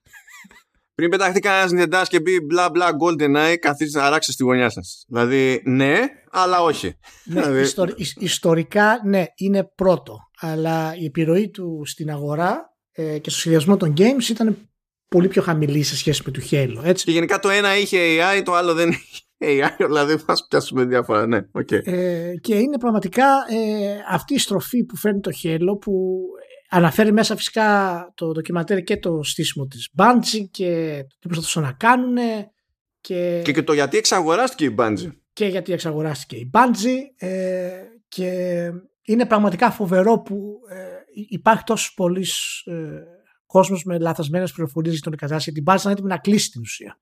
Ναι, για το, τον ίδιο με, με, με bug στο Myth 2. Γιατί λέει, ε, πήγες να κάνεις install και μπορούσε από το λόγο bug να σου διαγράψει όλο το δίσκο και έπρεπε να κάνουν ε, να έχουν επιστροφές και να στέλνουν καινούργια αντίτυπα σε μια εποχή που το μόνο πράγμα που υπήρχε ήταν physical copy και αυτό για μια εταιρεία σαν την Bungie ήταν οικονομική καταστροφή ναι. Το φάγανε από το Myth αυτό δεν το πείστε, αυτό δεν το είχα ξανακούσει δεν ξέρω αν το είχαν ξαναπεί ε, και όντως ούτε η ίδια η, η Bungie με περίμενε αυτή την επιτυχία του, του Halo. Υπάρχουν και πάρα πολλά τα οποία είχαν κοπεί από το σχεδιασμό του Halo βέβαια. Ε, και δεν περιμένανε ε, αυτή την επιτυχία. Ε, φυσικά το Halo έγινε pop culture φαινόμενο και τώρα θα μιλήσουμε για το 360 ας πούμε. Ήταν, το Halo 2 είναι το μεγαλύτερο ανσάσμα στην ιστορία του entertainment ας πούμε. Μέχρι, μέχρι να βγει το 3 βασικά, αλλά ναι. ε, απλά να κλείσουμε λίγο αυτό για το Xbox το, το πρώτο ας πούμε στο, στο ντοκιμαντέρ που δείχνει και αυτό που είπαμε και εμείς ότι πόσο άσχετα ήταν με τα games. Έτσι. Ε, είχαν απορρίψει συμφωνία να κυκλοφορήσει αποκλειστικό το Grand Theft 3. Είδες που δεν το πίστευες στις προάλλες. Ε, και η, η, αλήθεια είναι βέβαια ότι δεν μπορούμε να κατηγορήσουμε 100% γιατί το Grand Theft 2 δεν είχε τόση μεγάλη επιτυχία. Αλλά φαντάζομαι, δεν το ξέρω γιατί δεν τον αφήνει μέσα στο ντοκιμαντέρ και δεν είμαι σίγουρος αν έγινε στην ουσία. Δηλαδή, εάν όντως έγινε μια παρουσίαση ενός πρώιμου, ενός αλφα ας πούμε μοντέλου του Grand Theft 3 και το απορρίψαν ενώ το είδανε, είναι διαφορετικό από το να έχουν μια σειρά όπως το Grand Theft το 1 και 2 και τους λένε ότι κοίτα να δεις, εμείς θα βγάλουμε ας πούμε το Grand Theft 3, θα είναι τελείως 3D σε αληθινή πόλη και θα είναι σφαγή. Και είναι, είναι πιο δικαιολογήσιμο ότι δεν το συλλάβανε, ας πούμε, αλλά εάν το είδανε το πρωτότυπο. Εάν είχαν παρουσίαση ας πούμε και το απέρριψαν σε μια εποχή που ήδη το driver ας πούμε είχε βγάλει κάτι αντίστοιχο ε, εντάξει είναι τραγικό. Είναι τραγικό. Αλλά εντάξει δεν ξέρεις. Πριν φύγουμε από το πρώτο Xbox φίλε Ηλία θέλω να σταθώ στο αγαπημένο μου κομμάτι όλου το ντοκιμαντέρ τις προτάσεις που έγιναν για ονομασία της κονσόλας. Δεν σου άρεσε το DirectX X. Ε, εξακολουθώ και πιστεύω ότι το Xbox ως όνομα είναι αηδία. Το ότι προκύπτει από το DirectX Box ε, που ε, είναι, το κάνει ακόμη μεγαλύτερη αηδία. Γιατί; DirectX XX είναι αηδία, είναι αηδία. Και το ότι αυτό κατέληξε να είναι η καλύτερη πρόταση είναι συνδυαστική αηδία. Είναι, ε, ε, είναι ένδειξη αποτυχίας της ίδιας της Microsoft και ταυτόχρονα είναι ένδειξη απόλυτης αποτυχίας των marketing agencies με, τον οποίο, με τα οποία είχε κονέ η Microsoft. Διότι oh. σου λέει, εσκάσανε λέει άπειρες. Τα κάνα, κάναμε, δηλαδή δουλέψαμε με agencies και δοκιμάσανε, δηλαδή μας κάσανε προτάσεις και μετά κάναμε focus testing και, και, και, και, και, και για να δούμε πώς κάθονται τα ονόματα στον κόσμο κτλ και αναφέρει, αναφέρονται διάφορες προτάσεις ε, που τις διαβάζουν διάφοροι και τρελαίνονται και πέτυχα και ένα slide που είχε μερικές μαζεμένες. Λοιπόν, τώρα θα πονέσετε όλοι μαζί παιδιά. Είναι ανελέητα τα χτυπήματα. Friction Max αντί για City ήταν μια προτινόμενη ονομασία. Cyclips Norbo Infini Παύλα D Infinity Ω, μ' αρέσει αυτό. Μ' αρέσει. Infinity. Ωραίο. Άκου τώρα εδώ XOD αλλά διαβάζεται ZOD Τρομερό. Άλλοι πρότειναν με straight face να ονομαστεί κονσόλα Shock Factor Shock Factor. Ε, μιλάμε ανάπηρη ρε Fireplug Questria Vibe με Y Zendra με X μπροστά. Frontier για να έχει μπροστά το VR που δεν έπαιζε κανένα ρόλο πουθενά. Frontier OG Σκέτσι ξέρω Velvet Get this. Zigzag. Με X αντί για Z Zigzag λιά. Microsoft Zigzag. Φαντάζεσαι μετά το Zigzag 360 Φαντάζεσαι Πω, πω. Να σου πω κάτι από την άλλη. Το καταλαβαίνω βέβαια αυτό που λες. Θα σου πω κάτι. Και το Wii δεν είναι καλύτερη ονομασία. Άσχετα τώρα αν κατάφερε και το έκανε επιτυχία. Αλλά μπορούσε η Microsoft να κάνει επιτυχία το Zigzag. Γιατί η Nintendo μπορεί να το κάνει μάλλον. Δεν μπορεί βέβαια Zigzag Ας λέει Zimulate με Z μπροστά Έλα, ρε, τώρα αυτά είναι απλά. Αυτό είναι ξεκάρφα τα brainstorming τώρα. Δεν είναι Λοιπόν, τώρα. ε, ε, Carpet Ride. και, το, και το άλλο που του στείλανε λέει παιδιά λέει αυτό λέει κάναμε focus testing λέει το συγκρίναμε λέει με το Xbox που μας προτείνατε εσείς να το κρατήσουμε ξέρω εγώ και ανάμεσα λέει σε Xbox και αυτό που θα σας πούμε τώρα ε, ο κόσμος προτιμά το, το, δεν προτιμά λέει το Xbox προτιμά με διαφορά το άλλο είναι 11X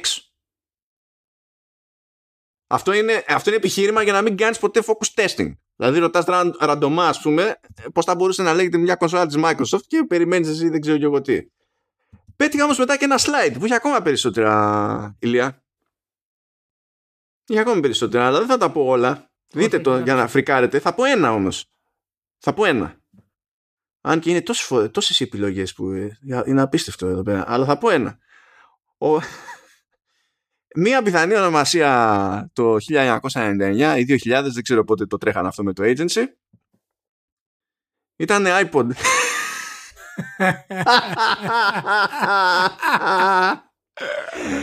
Έλα, έλα, έλα, έλα, έλα, έλα. Η ανάπηρη. Σταμάτα, σταμάτα. Φαντάζεσαι τη φρίκη μετά όταν βγαίνει μια μέρα των ημερών η Apple και λέει βγάζω media player και το λέω iPod. Φαντάζεσαι τη φρίκη. Ωχ, Παναγία μου. Ε, και φυσικά ναι, με, μετά από όλες αυτές τις ideas, ναι, μένει, μένει στο Xbox. Γιατί θα πεις δεν θα τελειώσουμε ποτέ. Και όλα αυτά είναι μαλακίες. Οπότε πάμε Xbox. Αυτό. Ε, και εντάξει, βέβαια, είπαμε για το πρόβλημα που είχε το χειριστήριο και τα λοιπά. Υπήρχαν πρόβλημα να φυσικά να έρθουν να πείσουν τους developers να βγάλουν παιχνίδια για το, για το Xbox. Οι μεγάλες αυτές επιτυχίες που είχαν με το Halo αλλά και την μερική αποκλειστικότητα αρχική του Knights of the Old Republic που δείξανε δύο πολύ ειδικά ζάνρα ε, ότι μπορούν να γίνουν στις κονσόλες. Γιατί μέχρι τότε δεν είχαμε παιχνίδια σαν το Knights of the Old Republic ε, σε κονσόλα. Ε, και... και αντίστοιχα στο πρώτο Xbox ήταν και το τέτοιο, ήταν και το Morrowind. Ε. Μπράβο, ναι, και ήταν και η μεγάλη επιτυχία του Morrowind φυσικά, συγγνώμη που το ξέχασα, που είχε βγει στην ουσία, είχε φτιαχτεί πάνω στο, στο Xbox κατά μία έννοια και μεταφέρθηκε και αυτό το concept του, του PC ας πούμε στις κονσόλες. Ήταν το πιο δυνατό χαρτί που μπορούσε να έχει η Microsoft, ε, η σχέση της με το PC δηλαδή για να εκμεταλλευτεί. Ε, της έκατσε το χέλο και το όραμα του Xbox Live άρχισε να αρναίνει μια ταυτότητα για την εταιρεία. Και φυσικά έχουμε μετά το, το 360 όπου αρχίζει στην ουσία εκεί ε, η κονσόλα να ανεβαίνει αφού επιβίωσε το πρώτο κύμα και δεν έκλεισε δεν, το, δεν το κάνα down δηλαδή μετά είχαμε την, ε, την μεγάλη επιτυχία πούμε, του, του 360 ε, που καλύπτεται και εκεί εξαιρετικά και δείχνει για μια ακόμη φορά ένα συνεχές όραμα που είχε η εταιρεία η οποία ταυτόχρονα το έψαχνε κιόλας, δεν το είχε 100%. Ε, και εκεί μπαίνει ξέρω εγώ ο Άλλαρντ που άρχισε να μιλάει για ξέρεις, τις, τις ταυτότητες ας πούμε το, του παίχτη, το game card, και εν τέλει το θρηλυκό πράγμα των achievements έτσι που άλλαξε στην ουσία τα video games σε, σε τεράστιο βαθμό ε, και τότε είχε γίνει και μεταγραφή ε, του Peter Moore. Άρε Peter Moore, άρε Peter Moore. Ο οποίος ο Peter Moore ε, έφυγε από την, ε, από τη Sega ε, και... Εδώ έφυγε η Sega από τη Sega. Ναι, ε, ήταν δηλαδή μέρος του, της πτώσης του Dreamcast και ήρθε στην ουσία στη, ε, στη Microsoft φέρνοντας και αρκετή ας πούμε, σύνδεση μεταξύ των δύο. Ε, ο οποίος έγινε και το πρόσωπο στην ουσία του, του Xbox, ένας χαρισματικός ομιλητής ε, και έκλεισε η όλη ομάδα του Xbox με την λογική ότι πρέπει να βγούμε στην αγορά πριν τη Sony. Πρέπει να βγούμε, πρέπει εμείς να ξεκινήσουμε τη νέα γενιά για να έχουμε την, ε, ε, την πρωτοκαθεδρία ας πούμε και τις μεγαλύτερες πιθανότητες. Να πούμε ότι ένα από τα πράγματα τα οποία ξεκίνησαν επίσης επαναστατικότητα βιομηχανία του video games στο Xbox Live Arcade άνθησε με το 360 ε, και το concept που independent developers θα μπορούσαν να ε, να κυκλοφορήσουν παιχνίδια ε, στο, στην κονσόλα ήταν επίσης πάρα πολύ σημαντικό. Ε, και το λεγόμενο X-League αν το θυμάσαι, Xbox Live Indie Games το οποίο ήταν τότε ε, στα μέσα του, του 2000 ο οποίος ήθελε, ήθελαν πολύ απλά να όλους αυτούς τους bedroom coders και τις μικρές ομάδες να τις βάλουν μέσα. Όλα αυτά είναι τεράστιες ε, αλλαγές που φέρνει η Microsoft και οι ιδέες της μείνανε αρκετά για να μπορέσει να τις εκμεταλλευτεί πάρα πολύ καλά στο, στο 360 που φυσικά το 360 έτσι έφερε ε, συνομιλία με party, cross game, η πρώτη κονσόλα που έκανε HD για τα achievements τα είπαμε ε, το Xbox Live Arcade το είπαμε ε, έφερε πρώτη φορά υπηρεσίες όπως το Netflix ας πούμε στην κονσόλα δημιούργησε το online play κυριολεκτικά ε, και έβαλε και διαφορετικά concept για το τι είναι η κονσόλα. Θυμάσαι το 360 είχε τα tiers που λέγαμε τότε. Είχε το Xbox 360 Arcade, το Core ας πούμε, Pro και Elite Models μετά. Καλά, έχω ξεχάσει με τη σειρά τα βγάλανε αυτά, η αλήθεια είναι. Αλλά ε, μια, μιας σκέψη για το, και για το voice, να, να πούμε ότι καλά αυτό είχε ξεκινήσει, είχε προλάβει και στην πρώτη γενιά του, του Xbox και χάρη στο Halo κτλ. Αλλά να πούμε ότι αυτά γινόντουσαν τότε και ήταν και ένας λόγος που ήταν. Ε, τη σκαπουλάρανε, χρεώνοντας δηλαδή τον gold της υπηρεσία του. Ε, ε, τότε το voice chat δεν ήταν ε, φάση τρέλα, δεν υπήρχε το Skype και φάγανε ένα σήμα και το κάνανε αυτοί με αρκετά καλό latency ας πούμε ώστε να μπορείς να λειτουργείς ομαδικά online με τις συνθήκες της εποχής και με το hardware της εποχής και τα, και τα συναφή. Δεν υπήρχε. Δηλαδή δεν είναι ότι στο PC που έπαιζες τσάμπα multiplayer ε, πήγαινες και εσύ λέει εντάξει έχουμε και εμείς εδώ πέρα voice chat έχουμε το discord και είμαστε καλύτεροι. Δεν, δεν ήταν έτσι το, το πράγμα. Ήταν. Και αυτό έδωσε πάρα πολύ με το, με το ότι έκανε στάνταρ στην ουσία η κονσόλα το 360 τα σύρματα χειριστήρια. Ε, γιατί επάνω στο χειριστήριο τότε έβαζες ένα άλλο καλωδιάκι που ήταν το headset οπότε καταλαβαίνετε ότι αν έχει και άλλο καλώδιο για να συνδέεται στην κονσόλα θα είναι τα πράγματα λίγο off. Οπότε όλα αυτά τα μικρά πράγματα ε, εκμοντερνοποίησαν στην ουσία τα video games ε, στην εποχή ας πούμε τη, τα φέραν στην εποχή του, του digital ε, και το χειριστήριο του 360 είχε και τεράστια επιρροή στα Perix. Ναι. Ε, αυτό, όλα αυτά τα έκανε με τη δεύτερη κονσόλα της. Με το 360. Και δεν τα έκανε μισά. Όλα αυτά πετύχανε. Και πετύχανε γιατί μέχρι το τέλος της, ε, της γενιάς ε, το concept ότι ε, η Microsoft είναι ο τρίτος, η Microsoft είναι αυτή που δεν έχει παιχνίδια, η Microsoft είναι αυτή που έρχεται ας πούμε ο φτωχός συγγενής του gamer, είχε αλλάξει το concept. Είχαν καταφέρει και το είχαν γυρίσει με μεγάλο μειονέκτημα βέβαια να πούμε και πρόβλημα ότι το Ring Ring of Death ναι. το οποίο από, από την ανάγκη τους να το να προλάβουν τη Sony γιατί βγήκανε μάλλον νομίζω 15 μήνες πριν το, το PS3 Ε, εξαρτάται από την αγορά βασικά. Ναι, εξαρτάται από την αγορά νομίζω. Ε, Γιατί είχε βγει, είχε βγει Δεκέμβριο του 5, Νοέμβριο και Δεκέμβριο του 5 που κάνανε αυτοί περίπου global launch, είχαν μερικές μέρες απόσταση ας πούμε από περιοχή σε περιοχή.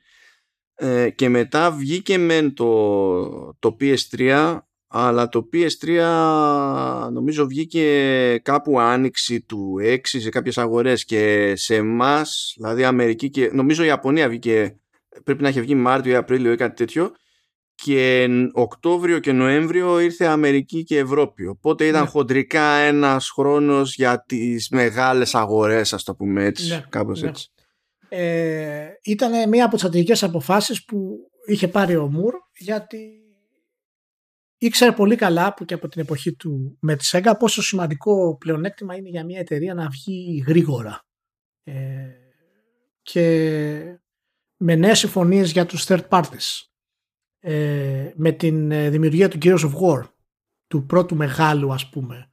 Ε, πω, πω, πω, θυμάσαι τη φρίκη με εκείνο το τρέιλερ με Mad World; IP. Ε, τότε είχε γίνει ε, πάταγος. πολλοί κόσμος ξεχνάει ότι όταν αυτό το είχε κάνει ε, με το 360 η Sony δεν είχε ξεκινήσει την κινηματογραφική της προσέγγιση στα games.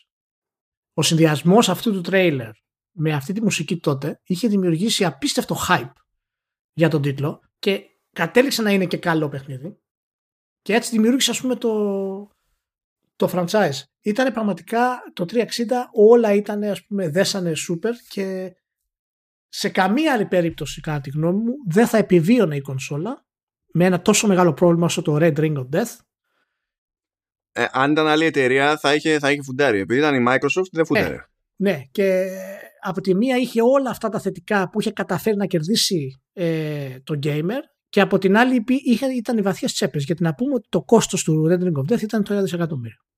Ναι, ήταν 1,15 και λέει ο Μουρ περίπου τα 200 εκατομμύρια ήταν λέει τα μεταφορικά. Τρομερό. Τρομερό.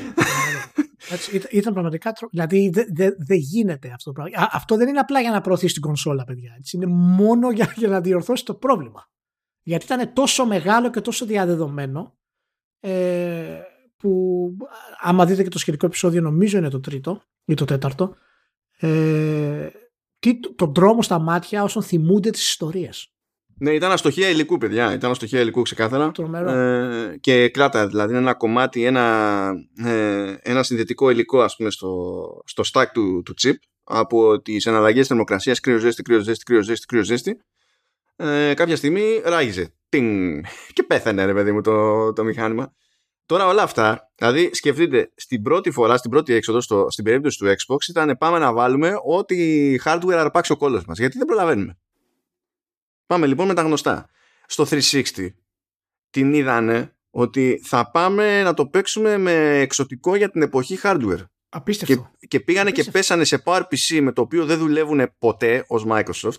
Είχαν τα development kits του 360 και ήταν PowerMac G4.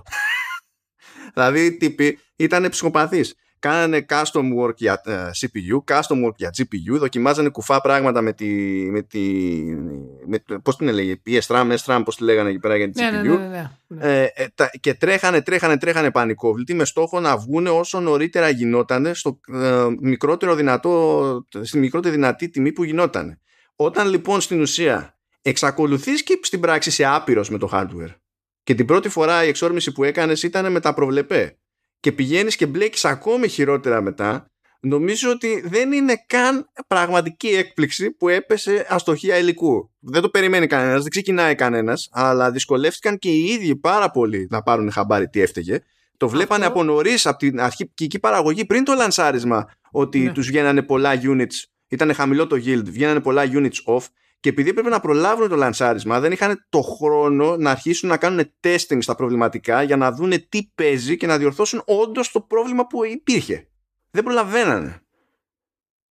Ε, δείχνει, να πω, ε, δείχνει φυσικά και την διάθεσή τους να, ξέρεις, να πιάσουν να, τη, τη, μοίρα, να φέρουν τη μοίρα στα χέρια τους ας πούμε, ε, να την πιάσουν, ε, αλλά και φυσικά το πόσο αφελής ήταν του να θέλουν να σχεδιάσουν στην ουσία ένα hardware μόνοι τους μέσα, στηριζόμενο ας πούμε, σε κάποιες ε, σε, σε κάποια σχέδια ας πούμε και υπάρχουσα τεχνολογία ακόμα και, ο, και η Nintendo όταν αποφάσισε, όταν ο Yamauchi έδωσε το OK και για να βγάλουμε το NES και είπε για να το βγάλουμε θα μου φέρεις την πιο δυνατή κονσόλα στην αγορά με, σε 20.000 γεν, κάτω από 20.000 γεν, το οποίο ήταν αδιανόητο. Δεν υπήρχε περίπτωση να γίνει ποτέ.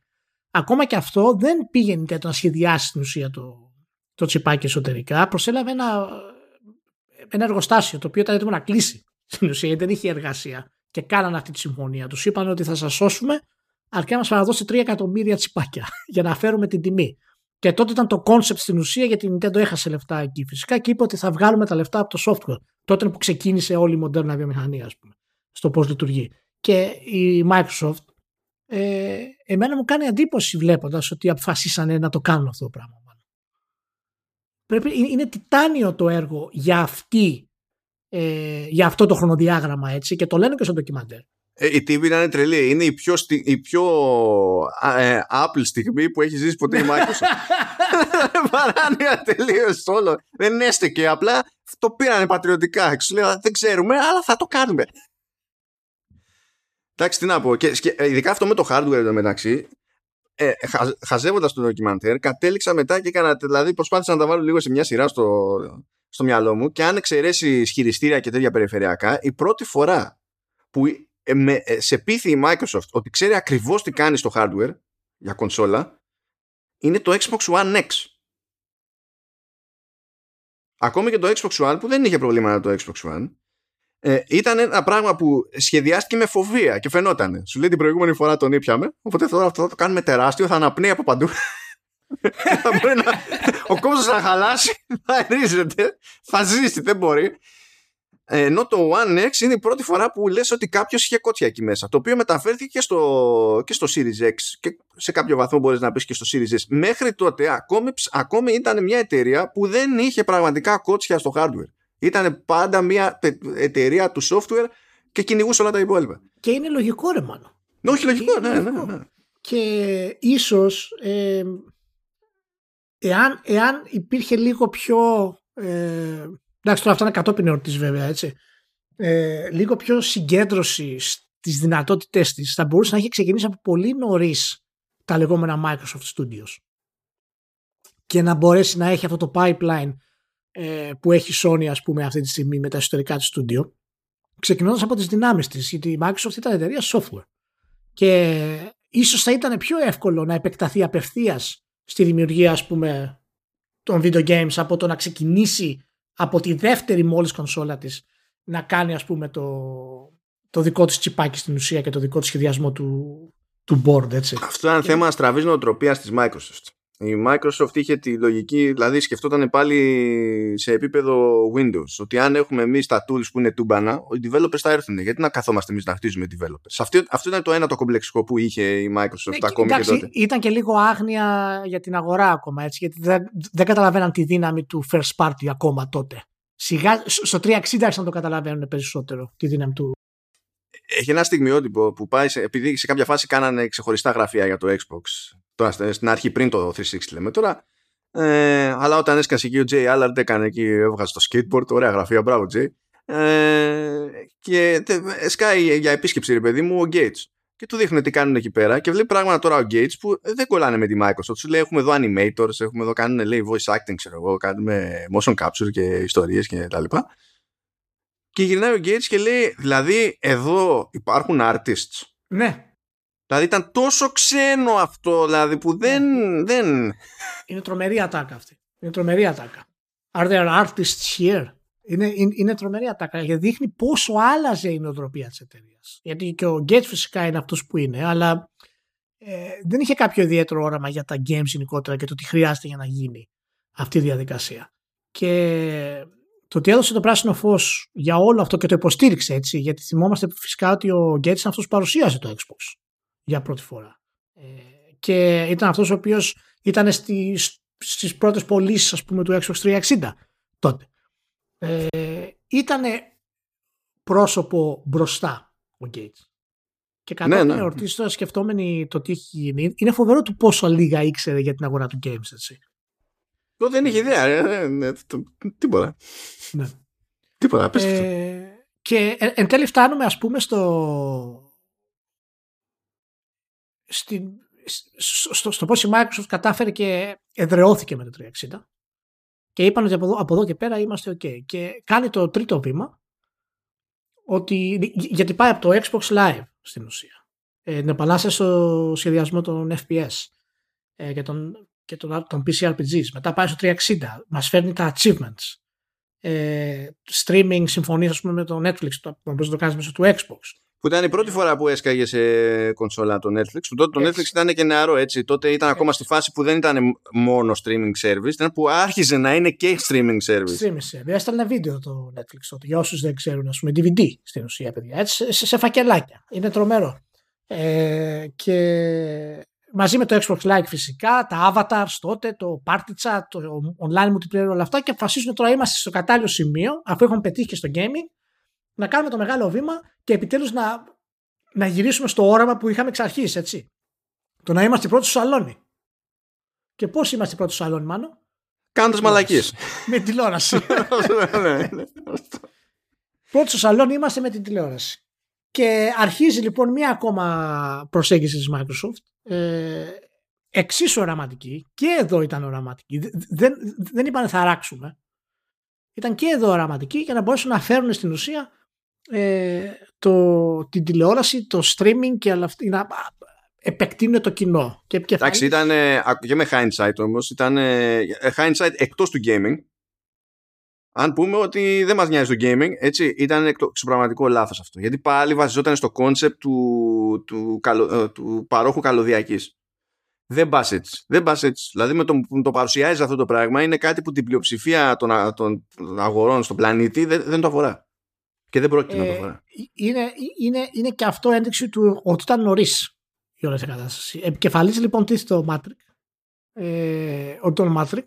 Και βλέποντας το ντοκιμαντέρ και επανεξετάζοντας κάποια πράγματα, νομίζω ότι είναι καιρός να, το, να, να του βγάλουμε λίγο το, το φταίξιμο σε πάρα πολλά πράγματα. Φυσικά τώρα έχει, μείνει, έχει γίνει meme, ας πούμε, ο Μάτρικ. Οπότε δεν υπάρχει περίπτωση να βγάλεις αλήθεια από όλους αυτούς ε, που τον κάνουν quote unquote το όραμα που είχε ο Μάτρικ ε, έγινε.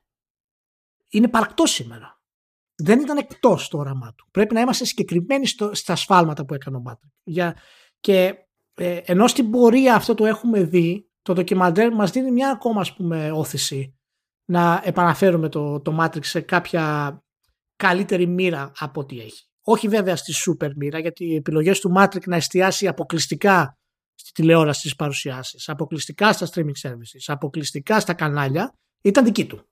Ήταν μέρος, ήταν η βασική του στρατηγική. Κύριε, εγώ πιστεύω ότι επειδή ακριβώς είναι και η πρώτη φορά που καταφέρανε και βάλανε Windows μέσα, που το είχαν κάψα από την αρχή, από το 1999 δηλαδή, ε, και το καταφέρανε πρώτη φορά και είχε φύγει στο μεθοσοδιάστημα ο Gates πλέον και έκανε τα κουμάντα ο Μπόλμερ εγώ νομίζω ότι ήταν, ήταν και παρόλα Μπόλμερ μέσα στην όλη φάση και ότι του, ναι. τους έχωσε. Ως προς, ως προς αυτό μπορώ να δικαιολογήσω σε κάποιο βαθμό το Matrix. Αλλά ξέρεις πότε με έψησε ότι δεν θα το δικαιολογήσω ποτέ επαρκώς. Όταν βγήκε ο Matrix το ντοκιμαντέρ αυτό και είναι ο μόνος σε αντίθεση με τους υπολείπους που ήταν τότε στην εταιρεία, δεν ήταν τότε στην εταιρεία, ό,τι whatever, είναι ο μόνος που λέει ότι θα μπορούσαμε να είμαστε καλύτεροι στο, στο messaging. Ε, θα μπορούσαμε. Αυτό δεν είναι αποδοχή ευθύνης. Αυτό ακόμη και τώρα είναι crisis management. Αυτό είναι γενικά αυτό που με χτύπησε και εμένα στραβά, γιατί το ντοκιμαντέρ είναι πολύ ειλικρινές και έχει ανθρώπους μέσα που ήταν υπεύθυνοι για το Red Ring of Death. Ήταν υπεύθυνοι για το σχεδιασμό του πρώτου χειριστηρίου. Ε, ήταν υπεύθυνοι για τα προβλήματα που είχαν στο, στο online ε, και τους βλέπεις ότι είναι μετανιωμένοι με την έννοια όχι ότι κάνουν κάτι ξέρεις, λάθος, με την έννοια ότι δεν ξέρανε. Ήταν κάτι για αυτούς το οποίο ήταν τρομερό, κάνανε λάθος επιλογές. Ο Μάτρικ εμφανίζεται με την άποψη ότι ε, εντάξει, έχει την άποψη του CEO ακόμα και στο ντοκιμαντέρ. Ε, ναι, αυτό, αυτό με βίδωσε εμένα. Στη χειρότερη μη βγεις. Αλλιώς ότι ο Μπόλμερ θα έσπροχνε προς τη στραβή κατεύθυνση, αυτό, αυτό δεν μου κάνει καμία εντύπωση. Ναι. Ε, οπότε, οπότε σίγουρα το, το σφάλμα γενικά του Matrix παραμένει για την πορεία του Xbox, αλλά δεν είναι μόνο δικό του και ε, πρέπει να το αναγνωρίσουμε ότι όντως σκέφτηκε διαφορετικά σε μια εποχή ε, που κανένας δεν είχε σκεφτεί τόσο πολύ διαφορετικά. Το ότι δεν είχε τη δυνατότητα να το φέρει πέρας, γιατί προφανώς δεν ήταν έτοιμη αγορά, αλλά και ούτε και οι ίδιοι δεν καταλαβαίναν πώς να το κάνουν, ε, μου θυμίζει αρκετά ε, Dreamcast η όλη διαδικασία. Και, εκεί που δεν ήταν στραβός ο Μάτρικ, αλλά δεν ήξερε να το πουλήσει ούτε, ούτε στα παιδιά του δεν ήξερε να κάνει πώληση. Ήταν στο κομμάτι που προσπαθούσε να βρει ένα σύστημα που έδαινε με το Always Online τότε, που είχε τσαντήσει τον κόσμο για την αγοραπολισία ψηφιακών αντιτύπων και για το sharing κτλ. Που είχε, είχε τα ζητήματά της ιδέα, αλλά ήταν ένα πλάνο που ε, προετοιμαζόταν για την, για την καθαρά ψηφιακή εποχή. Που ακόμα και σήμερα δεν υπάρχει αυτό το πλάνο. Αυτό το πλάνο δεν, δεν υφίσταται. δηλαδή αυτό που προσπαθούσε να κάνει τότε δεν το έχει κάνει κανείς με, με καλό ή στραβό τρόπο. Έτσι. Δεν, δεν υπάρχει ο τρόπος αυτός. Αλλά δεν ένιωθε να το επικοινωνήσει καθόλου. Στάθηκε όσο στάθηκε στη, στη τηλεόραση. Έκανε εκεί πέρα την παρόλα που έκανε το κόμπο με το Kinect. Δεν τους έκατσε εκεί η φάση με τη σύνθεση του hardware και κατέληξαν να μην είναι για πρώτη φορά ever με σαφές ε, τεχνικό πλεονέκτημα σε κάτι έστω, αν όχι γενικό αλλά σε κάτι. Ε, και ε, τον σταυρώσαν. Ήταν επόμενο να τον σταυρώσουν για, για αυτό το, το πράγμα. Κοίτα να δεις, είναι, είναι αυτή η, η, πορεία, ακόμα και η παρουσία του Kinect ε, δείχνει ότι ήταν διατεθειμένοι να πάνε στο επόμενο βήμα. Γιατί προφανώς η διαδικασία όλη αυτή ξεκίνησε με το iToy. Ε, μετά φυσικά ήρθε το Wii. Και το Kinect ήρθε στην ουσία για να κλείσει όλο αυτό το, όλο αυτό το κενό.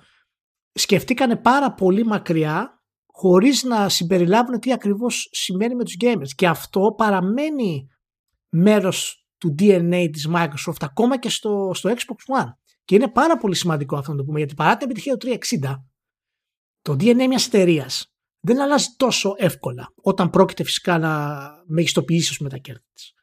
Ε, δεν μπορεί να σκεφτεί αμυγός gaming όπως κάνει η Sony. Είδαμε ότι στο, στο PlayStation 3 ε, την έχασε τη, την πορεία της σχετικά αυτή και το πλήρωσε αρκετά ε, για όλο αυτό το concept. Ε, γιατί προσπάθησε να στηρίξει το Blu-ray, είχε διάφορα άλλα περίεργα μέσα. Ήταν δηλαδή δεν τη βγήκε πολύ καλά. Και αυτό το DNA στη Microsoft παραμένει γιατί θέλουν στην ουσία στο Xbox One ε, να προσφέρουν στο gamer αναγκαστικά ένα όραμα και κάνουν bundle το Kinect. Λοιπόν αυτό έδωσε το OK ο Matrix. Δηλαδή αυτές είναι οι μεγάλες, τα μεγάλα λάθη του Matrix. Τα βασικά μεγάλα λάθη του Matrix. Ε, η στροφή του στο, στο να κάνει αυτό το concept του Media Hub και η απόφασή του να βγάλει το Xbox One Bundle με το Kinect σε μια τιμή 499. Ναι, ναι, ναι. Αυτό που δεν το χρεώνω ως λάθος είναι η δημιουργία των Xbox Entertainment Studios διότι τότε το concept ότι θα έπρεπε να ασχοληθούν με το να κάνουν ένα IP να είναι στην πραγματικότητα cross-media, multimedia ε, δεν ήταν στραβή. Αυτό προσπαθούν να κάνουν όλοι τώρα. Και αυτοί πήγαν να το στήσουν τότε. Αλλά επειδή πήγε τόσο στραβά η φάση με το One, ο Spencer από τα πρώτα πράγματα που ε, έκανε ήταν να το κλείσει αυτό το πράγμα γιατί ήταν τρύπα που έτρωγε ναι. λεφτά χωρίς λόγο. Ε, και το να δώσει το ok στο να βγει αυτό το Media Hub ως concept και σε marketing φυσικά, να, να κάνει bundle το Kinect και να προσπαθούν απεγνωσμένα μετά να μιλήσουν για games μέχρι να λανσαριστεί η κονσόλα σε μια τιμή 499 ε, είναι κάτι το οποίο είναι, δεν βγαίνει. Και μιλάμε τώρα, δεν μπορούσε να παίξει πιο απίστευτη συγκυρία, αρνητική, με το γεγονός ότι η Sony ανακοινώνει το PlayStation 4 σε 3,99. Και ε, τους βγάζει για το σποτάκι, ορίστε πώς κάνουμε share τα παιχνίδια με φίλους. Μπράβο, ναι, δημιουργεί αυτό το share. Υπήρχε φυσικά και το concept που ε, δεν αναφέραμε, ήταν το online, ας πούμε. Απλά αυτό δεν θέλω να το αναφέρω ιδιαίτερα γιατί εξαφανίστηκε σε DT. Μία που το αναφέρανε και μία που το βγάλανε, ας πούμε. Ναι, ναι, ναι. Δεν έγινε ποτέ στην πραγματικότητα, αλλά έπαιξε ρόλο στην αρνητική εικόνα τότε για τη Microsoft. Και ε, να πούμε ότι ο Μουρ έχει παρατηθεί, έτσι, εξού και ο Μάτρικ και ότι είχε αναλάβει. Ο Μουρ στην ουσία έφυγε στο τέλος του 360. Ε, έκανε αυτό που, για τον οποίο προ, προσελήφθη και έφυγε.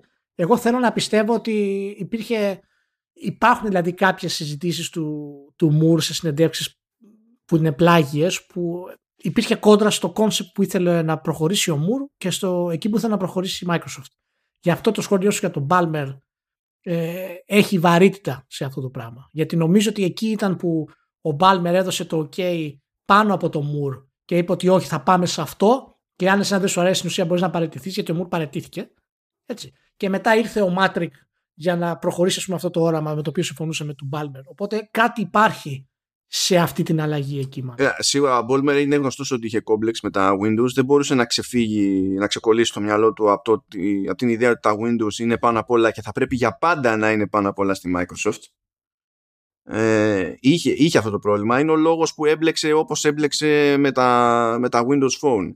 Ε, έκανε, έκανε διάφορα κουλά και άρχισε να αλλάζει ρότα η Microsoft και στη συνείδηση του κόσμου ας πούμε όταν αυτό έπαψε να ισχύει έπαψαν τα Windows να είναι η πρώτη και σχεδόν μοναδική προτεραιότητα με εξαίρεση το Office ας πούμε που και εκεί κόβει χρήμα σαν να μην υπάρχει αύριο επιναντέλα δηλαδή αυτά που βλέπουμε σήμερα και την, η νοοτροπία τους Spencer και τα λοιπά ε, βγήκανε στον αφρό επειδή δεν είναι ο Μπόλμερ εκεί πέρα. Δεν θα μπορούσαν με, το, με τον Μπόλμερ ε, πέρασε νομίζω δύο χρόνια μέχρι να καταφέρει η Microsoft να συνειδητοποιήσει ότι τα πράγματα δεν πάνε όπως πρέπει να πάνε.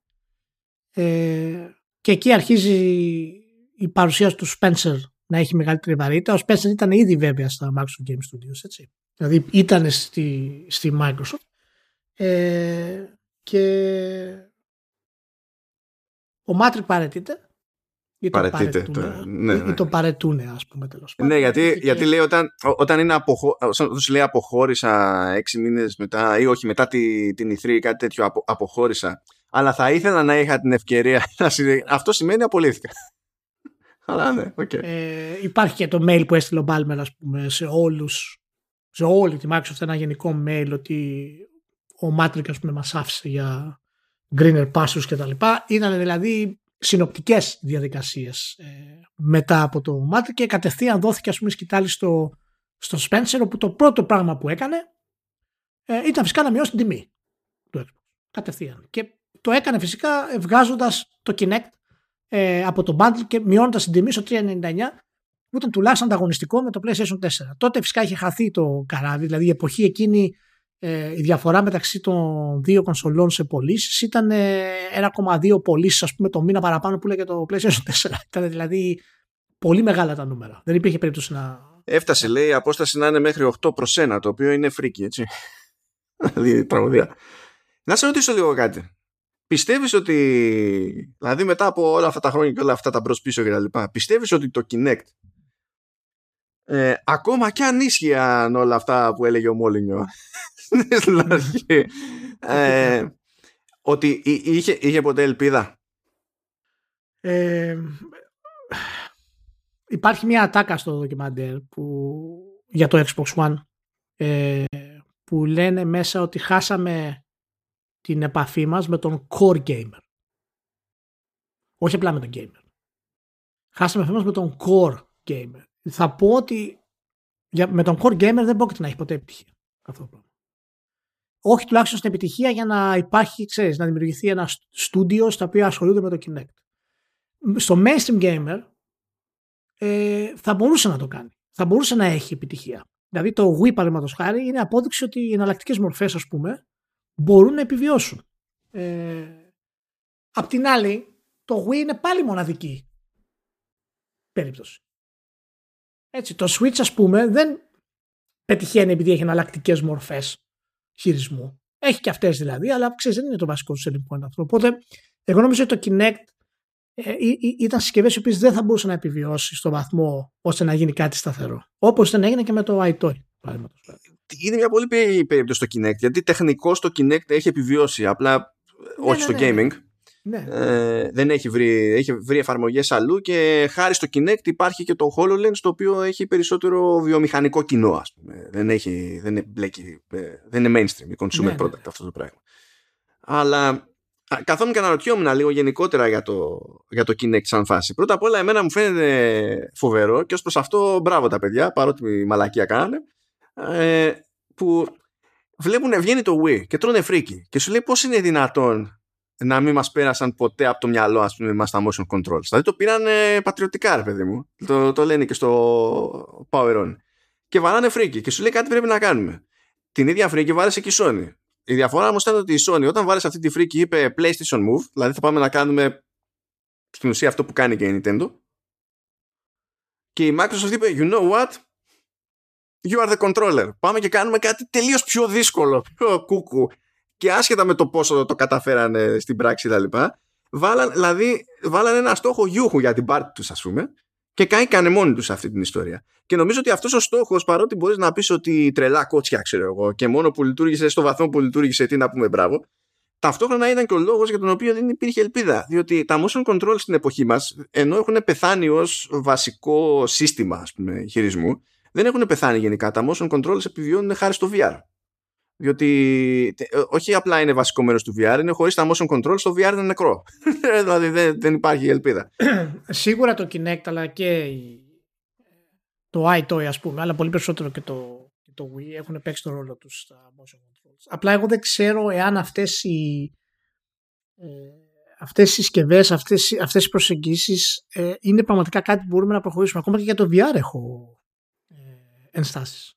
Και οπότε, οπότε ίσως πρέπει να όταν μιλάμε για πράγματα να, να πούμε για ποιο λόγο ε, αποτύχανε μέσα σε context. Δηλαδή, παραδείγματος χάρη, το Kinectimals ήταν διασκεδαστικό. Δηλαδή, Βασικά το Dance Central ήταν τούμπανο, αυτό έχω να πω. Ναι, το λέω χρόνια ναι, Οπότε, δηλαδή, υπήρχαν ε, παιχνίδια τα οποία θα μπορούσαν να παίξουν τα παιδιά και να ήταν ευχαριστημένα, αλλά ήταν πολύ συγκεκριμένο ε, το κοινό. Και τα παιδιά συνήθως θα παίξουν Nintendo.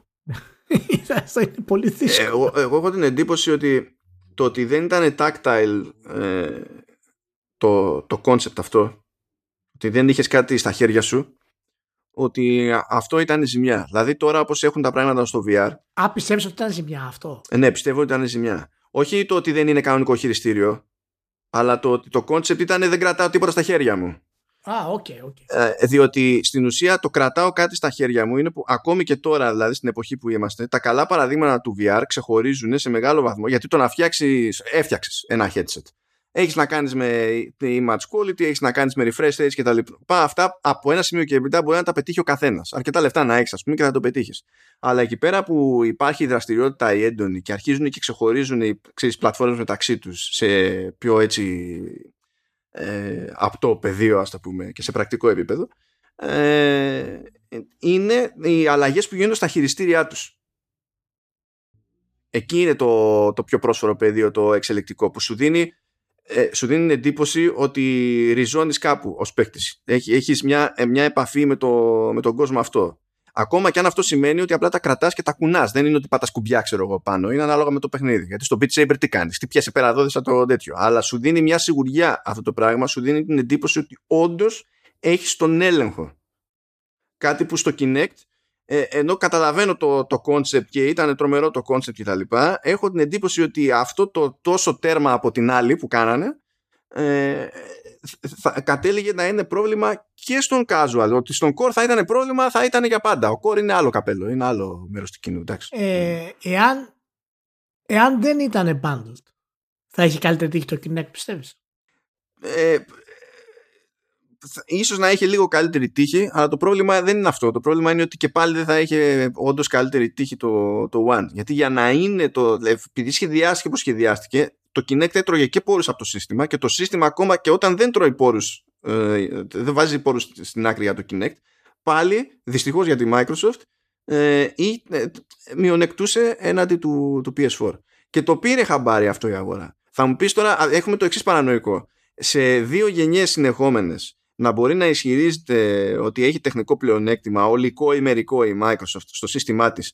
και η αγορά να μην συγκινείται ντε και καλά τόσο ή να συγκινείται μέχρι ένα σημείο, αλλά μόλις είχε τεχνικό πλεονέκτημα η Sony με το PlayStation 4, η αγορά το πήρε χαμπάρι με τη μία και έβρισκε περαστικό που δεν έχει ιδέα από hardware οτιδήποτε και το είχε ακούσει αυτό το πράγμα και του είχε μείνει και το είχε αφομοιώσει και τέλος. Το χρεώθηκε αυτό ναι. η Microsoft. Ναι, ναι, ναι. ναι. Και φυσικά η δύναμη της της Sony στο marketing ξέρει να χρησιμοποιεί αυτό απίστευτα και είναι ο λόγος που και το Series X, ας πούμε, ήταν ο, ε, ένα από τα χαρτιά που ήθελε η Microsoft να παίξει σε αυτή τη γενιά, ότι έχουμε την πιο δυνατή κονσόλα και δεν θέλουμε, ας πούμε, κόντρες για αυτό το πράγμα. Επέστρεψαν δηλαδή με το Series X στην, στο αρχικό το Xbox, δηλαδή στην, στο concept που είχαν ναι. Ε, αρχικά. Ε, εν τέλει το, το, το, το, γυρίσαν το καράβι. Έτσι, δηλαδή ε, η κυκλοφορία του Xbox One X ήταν πραγματικά εξαιρετική και εγώ ήμουν αρνητικός Ε, αλλά δεν είχα συλλάβει τι θα να κάνει ο, ο Spencer με αυτό και μπράβο του. Ε, ήμουν αρνητικός με την έννοια ότι ξέρεις, ήταν πολύ αργά για να έχεις τα resources να ασχοληθείς με αυτό το πράγμα. Αλλά... Α, για αυτού ήταν και statement. Έπρεπε, δηλαδή έπρεπε να βγουν από το complex αυτό. Ναι. Ναι, ναι, όλο αυτό το concept ήταν απλά και μόνο για να δείξουν ότι έχουμε ακούσει το gamer, ότι φτιάχνουν μια κονσόλα, ξέρουμε να φτιάχνουμε κονσόλη τρομερή, ε, γιατί όντως παραμένει σχεδιαστικά απίστευτη το Xbox One X. Ε, και είμαστε και, ξέρεις, η ταυτότητά μας είναι η πιο δυνατή κονσόλα και έτσι πήγαν από εκεί στο Series X ας πούμε και διατηρήσανε αυτή, την, ε, αυτή τη συνέχεια. Ε, εντάξει, για το Series X και όλη αυτή την πορεία τα έχουμε ξαναπεί, θα τα πούμε και στην ουσία στο podcast την επόμενη, από την επόμενη εβδομάδα, από τη νέα χρονιά, για τις τρεις εταιρείες που το μεγάλος χαρτί είναι στην ουσία το, ε, το Game Pass, που είναι μία ακόμα επαναστατική υπηρεσία, που τώρα ακούγεται ότι θέλει και η Sony με κάποιο τρόπο να τη περιλάβει με το δικό της στυλ. Ε, οπότε θα έχει ενδιαφέρον να δούμε και αυτό ε, που θα πάει. Ε, νομίζω ότι ε, συνολικά το, το ντοκιμαντέρ ήταν εξαιρετικό. Πολύ λίγες φορές αισθάνθηκα ότι ήταν ε, ξέρεις, επιτιδευμένο. Ε, κάποιες στιγμές υπήρχε πολύ συγχαρητήριο ε, μπράβο σε σένα και μπράβο σε σένα και μπράβο σε σένα. Αλλά εντάξει, αυτά τώρα είναι αναμενόμενα παιδιά, όταν πρόκειται για corporate. Απ' την άλλη όμως ήταν πολύ ειλικρινές και με πολύ, καλό, με πολύ καλό footage γενικά από τις εποχές. Δηλαδή σου έδινε το ρυθμό της εποχής ε, εκείνης. Και όντως κάτι τέτοιο ας πούμε δείχνει και την πορεία της, ε, ε, της Microsoft γενικά για το ότι είναι υπερ gamer και δεν νομίζω ότι αυτό θα έβγαινε με κάποιον άλλον στο κεφάλι εκτός του Spencer. Όχι, ούτε εγώ το πιστεύω αυτό το πράγμα. Και πραγματικά διαφωνώ με οποιονδήποτε λέει εντάξει, πληρωμένο ντοκιμαντέρ κτλ. Γιατί δείξτε μου πού είναι, πού, είναι το αντί, πού είναι η αντίστοιχη προσπάθεια που έχει γίνει καλύτερα για τους άλλους κονσολάδες, για την Nintendo και τη Sony. Δεν νομίζω ότι ποτέ θα χρηματοδοτήσουν τίποτα ανάλογο αυτοί οι δύο. Ναι, το, αυτά είναι χαζομάρες τώρα, πληρωμένα κτλ. Αυτά είναι τώρα παιδιά σκαπά. Δεν χρειάζεται να συζητήσουμε καν. Ε, αλλά είδαμε πραγματικά εξαιρετικό και μπράβο στη, στη Microsoft και γενικά αυτό μου έδωσε και την ιδέα να, να συζητήσουμε λίγο για πραγματικά για, την, για το αν η Microsoft έχει εν τέλει φέρει περισσότερες βιομηχανία του video game από τη Sony. Και γιατί το αναφέρω αυτό τώρα ως concept. Ε, υπάρχει στο μυαλό μου κάποιο καιρό και μαζί το έχουμε συζητήσει στα πεταχτά εκτός αέρα μερικές φορές. Αυτό το ντοκιμαντέρ, η επιτυχία του Series X και του Game Pass δείχνει πλέον ότι ε, η Microsoft ε, έχει μέρος ιστορικό πλέον στα video games. Στη μοντέρνα, ε, στη μοντέρνα περίοδο των video games. Οπότε και επειδή είναι μια εταιρεία η οποία με το Series X δείχνει ότι δεν ε, θα, θα πάει άσχημα ή δεν έχει ας πούμε λύσεις, είναι μέρος της βιομηχανίας πλέον κανονικά. Οπότε ε, σκέφτηκα ότι ίσως είναι καιρός να κάνουμε μια αποτίμηση της πορείας της ε, αυτά τα χρόνια. Λοιπόν, να σε, να σε ρωτήσω λίγο κάτι. Θες απλά να κάνουμε τύπου αποτίμηση ή θες να κάνουμε και πώς να σου πω, να τους βάλουμε σε μια σειρά για τους ποιος από τους τρεις έχει προσφέρει περισσότερα ώστε να καταστραφεί για πάντα το vertical. Πώς το, πώς το θέλεις; η Nintendo δεν θα τη βάλω στο τέτοιο γιατί η Nintendo έχει φτιάξει τη μηχανία οπότε δεν έχει νόημα το ναι, ναι, αυτό, δηλαδή, αυτό θα έλεγα και εγώ ότι σε μια τριάδα δεν μπορεί να μην είναι πρώτη Nintendo διότι σε μεγάλο βαθμό χωρίς Nintendo θα έχουν πεθάνει όλα τα υπόλοιπα οπότε λίγο πακέτο. Μα, όχι, είναι τόσο διαφορετικό το ότι έχει κάνει η Nintendo σχέση με τις άλλες που δεν έχει νόημα να, να κάνουμε συγκρίσεις καν. Δηλαδή μόνο και μόνο αυτό που είπα πριν ότι στην ουσία δημιούργησε το concept ότι βγάζει λεφτά από το software και όχι από το hardware ε, δεν χρειάζεται να κάνεις τίποτα άλλο. Δεν χρειάζεται να μιλήσουμε για το gameplay, για το χειριστήριο, ε, για τα third parties, για τις συμφωνίες, για τα αποκλειστικά. Λοιπόν, δεν υπάρχει κανένας λόγος. Για να μην πω για το εμπόριο, ας πούμε, ε, και το όλο concept. Ε, οπότε δεν έχει, δεν έχει νόημα. Ε, και στη μοντέρνα γενιά, στην 3D γενιά, ας το πούμε έτσι, ας πούμε, από την εποχή του PlayStation 1 και μετά, είναι νομίζω σημαντικό να βάλουμε σε θέση λίγο τις εταιρείες αυτές και είναι και πώς θα το πάρεις γενικά αυτό το πράγμα. Ε, δεν ξέρω αν έχεις κάποια έτσι πρώτη ας πούμε θέση σε αυτό, έτσι όπως τα είπαμε τώρα. Θα πω και για τη Sony βέβαια κάποια πράγματα, για το τι έχει φέρει. Ας πούμε, να δούμε ποια είναι σημαντικά να κρατήσουμε. Δεν ξέρω αν θες να τα, πούμε, να, να τα πω επί τόπου. Ε, πες, πες τα επιτόπου για να πιάσουμε το, την ευρύτερη εικόνα. Ωραία. Ε, υπάρχουν ας πούμε διάφορα από κάποιες, ε, έχω μαζέψει κάποια μικρά στοιχεία ας πούμε για να δούμε πόσο σημαντικά είναι. Ε, είναι στην ουσία η πρώτη κονσόλα που βγαίνει σε, σε CD ε, mainstream, ότι το χρησιμοποιεί πραγματικά ας πούμε και επιτυγχάνει. Έτσι, μας δίνει τα dual thumbsticks, το, το Rumble ας πούμε, έχουμε τα memory cards, ε, DVD Κάτσε τώρα, γιατί σκάλω το Rumble... Α, ναι, εκεί είχε, εκεί είχε ναι, προλάβει. Δεν ναι, θυμάμαι, πότε είχε βγει ναι. το Nintendo 64 έτσι.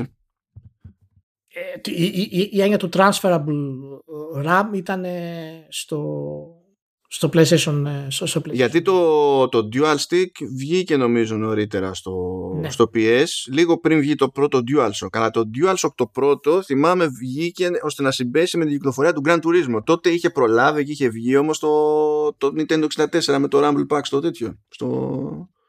Ε, η, η διαφορά ήταν ότι έγινε, ξέρεις, ήταν σχετικά δεδομένο. Το, το Rumble Pack ήταν optional σχετικά. Το DualShock Rumble ήταν, ξέρεις, μέσα. Στο, στο, Από ένα σημείο και έπειτα δεν ήταν στο πρώτο ναι, πίσω, ναι, αν τώρα ναι, default. Ναι, αρχικά, όχι, όχι.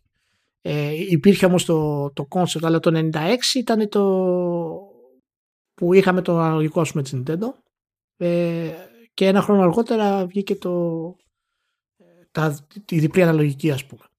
Ε, εντάξει έχουμε τα, τα memory cards ε, το DVD player φυσικά που έγινε στο PlayStation 2 ε, και υπάρχουν τώρα κάποιες προσπάθειες οι οποίες δεν μπορούν να χαρακτηρίσουμε επιτυχείς ε, όπως είναι το Play TV ας πούμε το PSX ε, τα οποία δεν μπορούν να χαρακτηριστούν επιτυχίες για να μπορούσαμε να πούμε ότι προσφέρουν κάτι ιστορικά. Το PSX ήταν μόνο για την Ιαπωνική αγορά η οποία η Ιαπωνική αγορά ακόμα και, και σήμερα που μιλάμε έχει μια τελείως διαφορετική σχέση με το η διαχείριση του τηλεοπτικού περιεχομένου. Δεν είναι τυχαίο ότι ε, υπάρχουν Blu-ray recorders και είναι, υπήρξαν μάλλον τέλος πάντων Blu-ray recorders και ήταν αγορά της προκοπής στην Ιαπωνία, αλλά εκτός Ιαπωνίας, ακόμη και που βγήκανε, δεν ενδιαφερόταν κανένας. δηλαδή είναι, ε, λειτουργούν λίγο αλλιώς. Το concept του PSX δεν έβγαζε ιδιαίτερο νόημα εκτός. Αν και το design του PSX ήταν καλή φάση. Ήταν ωραίο. Ήταν ωραίο. Ε, έχουμε φυσικά το, το iToy, το οποίο αυτό είναι ε, από τα βασικά στοιχεία που έφερε η Sony και ιστορικά έχει βαρύτητα ε, από την εταιρεία. Ε, μετά έχουμε το Blu-ray. Ε, και δεν ξέρω αν θες υπάρχει τώρα ε, για το, το, το, Xbox το 2001 είχε σκληρό και ίντερνετ αλλά, αλλά, αλλά το PS2 είχε το hard disk drive το οποίο είχε κυκλοφορήσει ας πούμε στην Ιαπωνία. Είχε τώρα πολλά εισαγωγικά. Είναι το... και ναι, το modem που είχε βγει ακόμα περισσότερα εισαγωγικά. Ναι, ότι και σε αυτό δεν μπορούμε να το χαρακτηρίσουμε ότι είναι μέρος της, ε, της Sony ε, σαν επιτυχία. Νομίζω ε, θυμάσαι που στο το 2 ήταν ή το 1 ήταν. Το... Θυμάσαι που είχαμε προλάβει στο, στο πρώτο Game Pro, στο πρώτο Game Pro, τι λέω, ε, στο Game Pro. Είχες, καλά ναι, ε, που μας είχε... Το πρώτο ήταν, εντάξει. Ε, πω, πω, τι φρίγη ήταν αυτή. Θυμάμαι στο Game Group που μας είχε σκάσει το πρώτο Monster Hunter. Ναι. Που είχε και υποστήριξη online και κάπως έτσι έσπρωχνε το modem του PS2. Και προσπάθησαμε να το παίξουμε εμείς αυτό το πράγμα τώρα. Και ήταν τραγικό το αλλά. ε, οπότε ξέρεις, για αυτά τα στοιχεία τα, τα βάζουμε κυρίως είναι πράγματα τα οποία πρέπει να έχουν μείνει και να έχουν γίνει επιτυχίες στη βιομηχανία ώστε να δημιουργήσουν μετά ρεύμα. Ναι, γιατί άμα ήταν έτσι, τότε θα λέγαμε ότι μπλα μπλα Dreamcast ή μπλα μπλα πιο πίσω ακόμη το Satella View της Nintendo που λέγαμε στο NES, αλλά δεν μπορούμε να τα μετρήσουμε αυτά με την ίδια σοβαρότητα. Ε, υπάρχουν το concept του τα τρία παιχνίδια που δίνει το PlayStation Plus το οποίο ξεκίνησε η Sony και μετά πήρε ε, η Microsoft. Ε, και δεν ξέρω αν θες να πούμε και για το remote play. Δεν ξέρω αν αυτά, δεν νομίζω ότι αυτά έχουν ιδιαίτερη βαρύτητα όμως το remote play ε, για την ε, ιστορικά. Ε, και... Δεν έχει περισσότερο θα πιάσει το concept ότι στριμάρω από το cloud αυτό που θέλω να παίξω παρά το concept τρέχει η κονσόλα μου κάπου και άμα δεν αυτοκτονήσει το router άμα οι συνθήκες είναι αυτές που πρέπει θα φτάσει εμένα εικόνα από την κονσόλα στη, κάπου αλλού που θα είμαι μπουρδες. Και το μεγαλύτερο του concept ήταν τα, τα λεγόμενα PlayStation Studios. Το pipeline ας πούμε αυτό το οποίο ξεκίνησε ουσιαστικά στο PlayStation 3 ε, και κατέληξε ας πούμε στο, στο PlayStation 4 ε, αυτό βέβαια δεν είναι κάποια μεγάλη ανακάλυψη, δεν είναι κάποια επανάσταση ιδιαίτερη, ε, αλλά ο τρόπος που έγινε πρέπει να το θεωρήσουμε ως επίτευμα ε, διοικητικής και τεχνολογικής ας πούμε, μαεστρίας για τη Sony.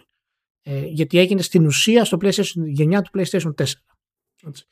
Ε, τώρα κατά πόσο αυτό έχει τη δύναμη να επηρεάσει άλλες εταιρείες, τη Microsoft ή τη, ε, ή τη Nintendo ε, ή τους gamers ας πούμε, ε, είναι συζητήσιμο. Ε, αυτά είναι τα βασικά του, του PlayStation Mano. Δεν ξέρω τώρα να σου μένει κάτι σαν από όλα αυτά.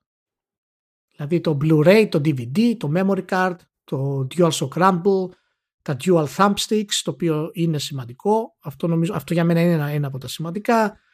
Ε, και το, τα, τα free games για το PlayStation, από το PlayStation Plus και τα PlayStation Studios. Το, το concept, ας πούμε, το μοντέρνο concept του, του first party AAA. Ας πούμε. Κοίτα, για μένα το αν πρέπει να διαλέξω ένα θα έλεγα τα PlayStation Studios με όλη την πορεία τέλος πάντων που οδηγεί μέχρι εκεί. Από την άποψη ότι η, η Sony ναι μεν ήταν τότε που ξεκινούσε το PlayStation κυρίως μια εταιρεία για consumer electronics αλλά ταυτόχρονα έμπλεκε και με entertainment, είχε Sony Music, είχε Sony Pictures κτλ. Ε, και κατέληξε σε ένα μοντέλο παρόμοιο στην πραγματικότητα. Έκανε περίεργους κύκλους, είχε την άνεση και την επιτυχία να κολλησιεργήσει μέχρι να φτάσει εδώ που έχει φτάσει αυτή τη στιγμή και εφαρμόζει ένα μοντέλο το οποίο είναι, βασίζεται όντως σε ε, χρόνια ας πούμε πλεονεκτήματά της και όντως δύσκολα μπορεί να ε, εφαρμοστεί από άλλους χωρίς τρελό κόπο και τρελές αποτυχίες στο ενδιάμεσο κτλ. Και καταλήγει με αυτόν τον τρόπο και δίνει και η ίδια ε, πότε έμεσα πότε άμεσα ταυτότητα στο σύνολο της βιομηχανίας για το τι εστί μια σύγχρονη καλή παραγωγή στο α, το β, το γ είδος δεν έχει σημασία τέλος πάντων. Ε, είναι, είναι, είναι σε ε, πολλά επίπεδα είναι benchmark. Έστω ακόμα και αν πούμε ξέρεις, το πώς οργανώνεται η φάση με τα στούντιο, ποιο είναι το, το output, ποιο είναι το pipeline, με ποια λογική χρηματοδοτείται, τι ξέρω εγώ και, και τα λοιπά. Και είναι και λίγο ηρωικό το ότι ε, εντάξει μπορεί τώρα να κάνει μια στροφή πιο έντονη ας πούμε, αλλά όχι απόλυτη σε open world που είναι της εποχής και σε RPG light stuff και τα λοιπά, αλλά σε μεγάλο βαθμό έχει κρατήσει ταυτότητα στις παραγωγές της που πηγαίνει κόντρα στο ας το πούμε conventional wisdom βάσει των, των venture capitalists τέλος πάντων στη βιομηχανία του gaming που άμα τα είχε φάει όλα αυτά θα είχε πήξει να προσπαθεί να βγάλει MMO, θα είχε πήξει να προσπαθεί να βγάλει Battle Royale, θα είχε πήξει να προσπαθεί να βγάλει shooters που έκανε τις αποπειρές της και μετά το πήρε απόφαση και λέει δεν πειράζει, άστο, γάμα το. Ε, αλλά η Sony κράτησε χαρακτήρα και νομίζω ότι αυτό είναι το, αυτή είναι η σημαντικότερη της ε, συνεισφορά στην πραγματικότητα. Όλα τα υπόλοιπα είναι πράγματα που με τον ένα με τον άλλο τρόπο, ε, ειδικά σε θέματα hardware, DVD, Blu-ray και τα λοιπά ας πούμε, που και το Blu-ray ήταν χωστό. Δεν ήταν κάτι που ένοιαζε όντως το PlayStation ως PlayStation, ήταν κάτι που ένοιαζε, ένοιαζε την Sony ως Sony Corp. δηλαδή ήταν άλλο καπέλο. Ότι η μεγαλύτερη συνεισφορά και αυτό που καταλήγει να την ξεχωρίζει είναι αυτό αυτό όμως είναι content. Και δεν το λέω υποτιμητικά, αλλά αυτό είναι content. είναι πάνω από όλα το ναι, ναι. content. Και αυτό αφορά ακριβώς για τα games. Σε, στην κουλτούρα του gaming είναι η εταιρεία, και εδώ θέλει προσοχή, πώς θα το πούμε αυτό, είναι η εταιρεία που ενηλικίωσε τους gamers σε μεγάλο βαθμό. Δεν τους έκανε mainstream. Πρέπει να είμαστε συγκεκριμένοι στο πώς θα τα θέσουμε αυτά τα θέματα, γιατί mainstream ε, ε είναι το Wii, παραδείγματος αυτό σημαίνει mainstream. Έτσι. Η Sony ναι μπήκε σε περισσότερο κόσμο, ναι έγινε mainstream στην έννοια του pop culture, αλλά η μεγάλη της, το μεγάλο της scene ήταν ενηλικίωσε τους gamers, δηλαδή τους έκανε ε, 18, 19, 20, 21 και ότι είναι ok. Και άλλαξε το μαρκετάρισμα στο χώρο πάρα πολύ. Ακριβώς. Ε. Ήταν μέρος δηλαδή για να αλλάξει το μαρκετάρισμα. Αυτό είναι η μεγάλη προσφορά στο pop culture, ας πούμε, του, ε, του gaming. Ε, αλλά δεν ήταν mainstream με την παραδοσιακή έννοια του που είδαμε ας πούμε στο Wii. Αυτό έχει συμβεί μία φορά στην ιστορία των, των video games. Έγινε με το Wii όπου είδαμε πραγματικά τα games να είναι mainstream. Και φυσικά στην πορεία της βιομηχανίας, ειδικά με την ε, προσθήκη του, του mobile, ε, φτάσαμε στο σημείο να είναι πλέον τα games όντως mainstream. Ε, οπότε δεν είναι κάτι το πιο το μέση που έχουμε σήμερα που το δούμε γενικά το έχει δημιουργήσει ε, η Sony. Η Sony έπαιξε το ρόλο της όπως έπαιξε το ρόλο της και άλλες ε, εταιρείες σε αυτό το πράγμα. Ε, από την άλλη της Microsoft έχουμε ε, έχουμε standard τα wireless τα gamepads δημιούργησε το online play την υπηρεσία του Xbox Live στην ουσία που έβγαλε τα πάντα ε, μέσα από τα, από τα δωμάτια μας και άρχισε να τα ενώνει με τους υπόλοιπους. Ε, δημιούργησε τα achievements που τα έγραψαν όλοι παντού. Δημιούργησε τα achievements. Ε, το ότι ε, είναι η πρώτη που έβαλε το Netflix ε, και το Kinect είναι πράγματα τα οποία δεν, ε, δεν τα προχώρησε ιδιαίτερα εκείνη την εποχή αλλά δεν μπορούμε να τα πούμε ότι αλλάξαν τη βιομηχανία αλλά δώσαν το σπόρο που, το οποίο κατέληξε είπα, όπως είπαμε και πριν στο, στο Xbox One. Ε, φυσικά δημιούργησε το Xbox Live Arcade. Είναι η πρώτη εταιρεία που άρχισε και να υποστηρίξει ας πούμε τους independent με ένα μοντέλο που ξεφεύγει από, τα παραδοσιακές, από τις παραδοσιακές συμφωνίες της Sony με τους third parties και φυσικά το, τις, τις συμφωνίες της Nintendo ε, με τους third parties. Ε, και δημιούργησε φυσικά το cross game και το party chat στις κονσόλες. Η πρώτη κονσόλα που μπήκε στην αγορά με το HD και άρχισε να οθεί στην ουσία της ε, όλο αυτό το content σε αυτό το επίπεδο fidelity ε, και πλέον το Game Pass. Αν τα βάλετε όλα αυτά στη σειρά αυτά που έχει φέρει η Microsoft έχουν ε, αλλάξει στην ουσία το τι θεωρείται gaming platform το οποίο είναι απολύτως λογικό να είναι η συνεισφορά μιας εταιρείας που χτίστηκε στα Windows παρότι τα Windows στην ουσία ήταν και το μεγαλύτερο της Complex που της δημιούργησε τα προβλήματα που είχε ανά καιρούς τέλος πάντων στην περίπτωση του Xbox. Είναι, σημα... είναι σημαντικό να πούμε ότι σε διακόπτω λίγο ότι μέσα του, δημιουργώντας το Xbox Live και αυτού του στυλ του gaming μπήκανε μέσα και όλοι οι σπόροι για, τα, για το online FPS που έχουμε σήμερα για όλη αυτή την κόντρα που έχουμε πλέον σήμερα. Στα Call of Duty Online, ε, στο Fortnite, όλο αυτό το concept του share ξεκίνησε τότε στην ουσία. Ε, και... Γιατί ακόμη και το Call of Duty ε, άρχισε να γιγαντώνεται επειδή έφαγε το σπρώξιμο το 2 με το, με το Xbox 360 που ήταν μεγάλη κίνηση για το λανσάρισμα τότε. Ε, οπότε το θέλω να πω ότι θα πρέπει στην ουσία να ζυγίζουμε μάλλον κάπως διαφορετικά πράγματα αλλά όσον αφορά τη βιομηχανία των video games η Microsoft ιστορικά πλέον πρέπει να θεωρηθεί ότι έχει προσφέρει περισσότερα πράγματα για την επέκταση του πώς παίζουμε και του πώς εστα... Αυτή είναι δύσκολη συζήτηση διότι ξέρεις αυτό δεν είναι μια ιστορία και ο κόσμος επηρεάζεται πολύ πιο εύκολα ευτυχώς δηλαδή για άλλους λόγους ε, ε, τον αγγίζουν αλλιώς ιστορίες. Έχει να θυμάται ιστορίες από την πλευρά της Sony. Από την πλευρά της Microsoft δεν έχει να θυμάται ιστορίες. Παρ' όλα αυτά, βέβαια, ζει κάθε μέρα με πράγματα που υπάρχουν, υπάρχουν με τη μορφή που υπάρχουν ή ε, ξεκίνησαν όσο γρήγορα ξεκίνησαν επειδή ε, έφαγε πετριά η Microsoft. Ναι, ναι. Απλά είναι διαφορετικό λίγο το πώς συλλαμβάνει κάποιος αυτό. Γιατί οι ιστορίες που θυμούνται από τη Sony δεν είναι τη Sony. Είναι της Konami. Είναι της Square Enix. Καλά, από, άμα μιλάμε για 90s και τέτοια, ναι, χαίρομαι πολύ. Αλλά λέω και για τώρα πιο πρόσφατα, ρε παιδί μου. Ναι, ναι, απλά το τώρα πιο πρόσφατα είναι και αυτό ένα κομμάτι της, της Sony, ας πούμε, της επέκτασης της Sony. Αλλά ε, ακόμα και τώρα, ας πούμε, ε, δεν υπάρχουν καλύτερες ιστορίες από third parties, αν εξαιρέσεις το Last of Us. Δηλαδή, αν συγκρίνεις τι ιστορίες της Sony με το Red Dead Redemption ή το Witcher 3, δεν μπορείς να πεις ότι ο κόσμος θυμάται. Αυτοί που παίζουν μόνο PlayStation πιστεύουν ότι ισχύει αυτό για τα first parties. Και... Ο, δεν έχεις, ε, ε, να σου πω κάτι. Ακόμα και αν είσαι σε μία φορά, ακόμα και αν είσαι σε μία φορά, είναι κάτι που μπορεί να θυμάται πολύ πιο εύκολα ο άλλος από το να θυμάται ότι όλη η, η, φάση, σαν λειτουργία, αλλά και η κουλτούρα που ήρθε με αυτή, χάρη σε αυτή τη λειτουργία, των achievements και των trophies ήταν κάτι που ξεκίνησε με τη Microsoft. Δεν θα το θυμάται εύκολα αυτό ο κόσμος. Δεν τον ενδιαφέρει να τον θυμάται. Αλλά το The Last of Us θα το θυμάται. Δεν έχει σημασία. Ναι, ναι, ναι, σίγουρα, σίγουρα. Ε, μα γι' αυτό λέω ότι θέλω να είμαστε συγκεκριμένοι στο, στο τι ακριβώς έχει κάνει μια εταιρεία και έχει κάνει και μια άλλη. Για το αν αυτά που έχει κάνει ιστορικά η Microsoft, ίσως μπορούμε να πούμε πλέον ότι είναι πιο σημαντικά. Δηλαδή, μόνο και μόνο το Xbox Live Arcade, ας πούμε, άλλαξε όλο το concept των indie games. Ε, και για τη βιομηχανία των video games, νομίζω ότι μπορούμε να πούμε πλέον ότι αυτά που έχει προσφέρει η Microsoft στο πώς άλλαξε τον τρόπο που παίζουμε και στο πώς διεύρυνε το gaming, ε, αν μη τι άλλο είναι στα ίδια ή, ή παραπάνω επίπεδα από τη Sony. Και σε μικρότερο χρονικό διάστημα και με μια γενιά καμένη στο, στο ναι. μεσοδιάστημα, έτσι. πιο καμένη από ότι ήταν η, η γενιά του PS3.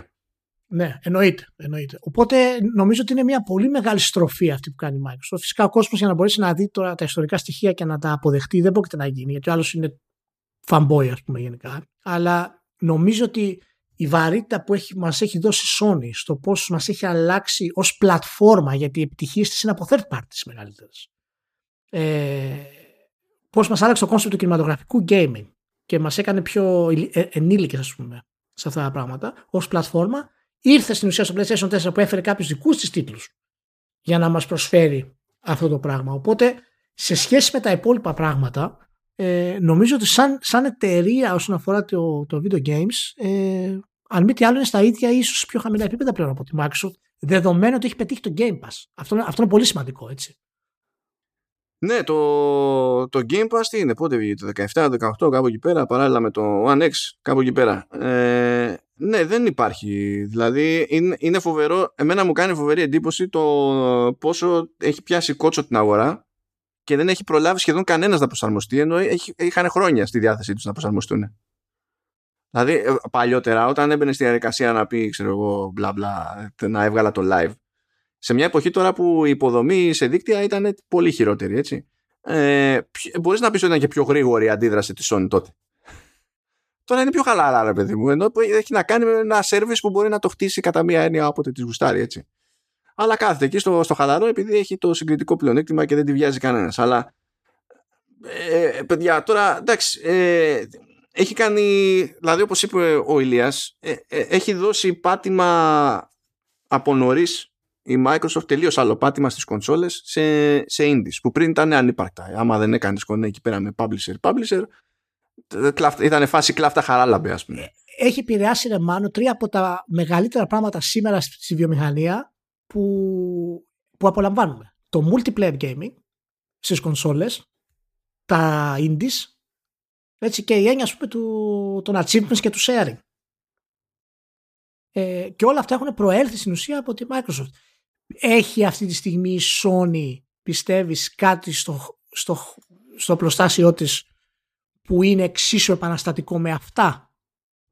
Κά, ε, κάτι που να είναι ήδη που να μπορεί να γίνει; Όχι, που να μπορεί να γίνει, γιατί ήδη εγώ δεν πιστεύω ότι υπάρχει αυτή τη στιγμή. Η μεγάλη της επανάστασης ήρθε στο, στο PlayStation 1 στην ουσία. Το πώς μπήκε στην αγορά και έδωσε το OK στους third parties να κάνουν τη γουστάρουν. Το οποίο ήταν, δεν είχε ξανακουστεί ποτέ αυτό στην ιστορία. Όταν για να κυκλοφορήσει παιχνίδι στην Nintendo πρέπει να περάσει από την επιτροπή της Nintendo, ας πούμε. Η Sony απελευθέρωσε τους third parties. Είναι η μεγάλη ας πούμε, ε, νίκη ε, ιστορικά ε, που, που της αξίζει.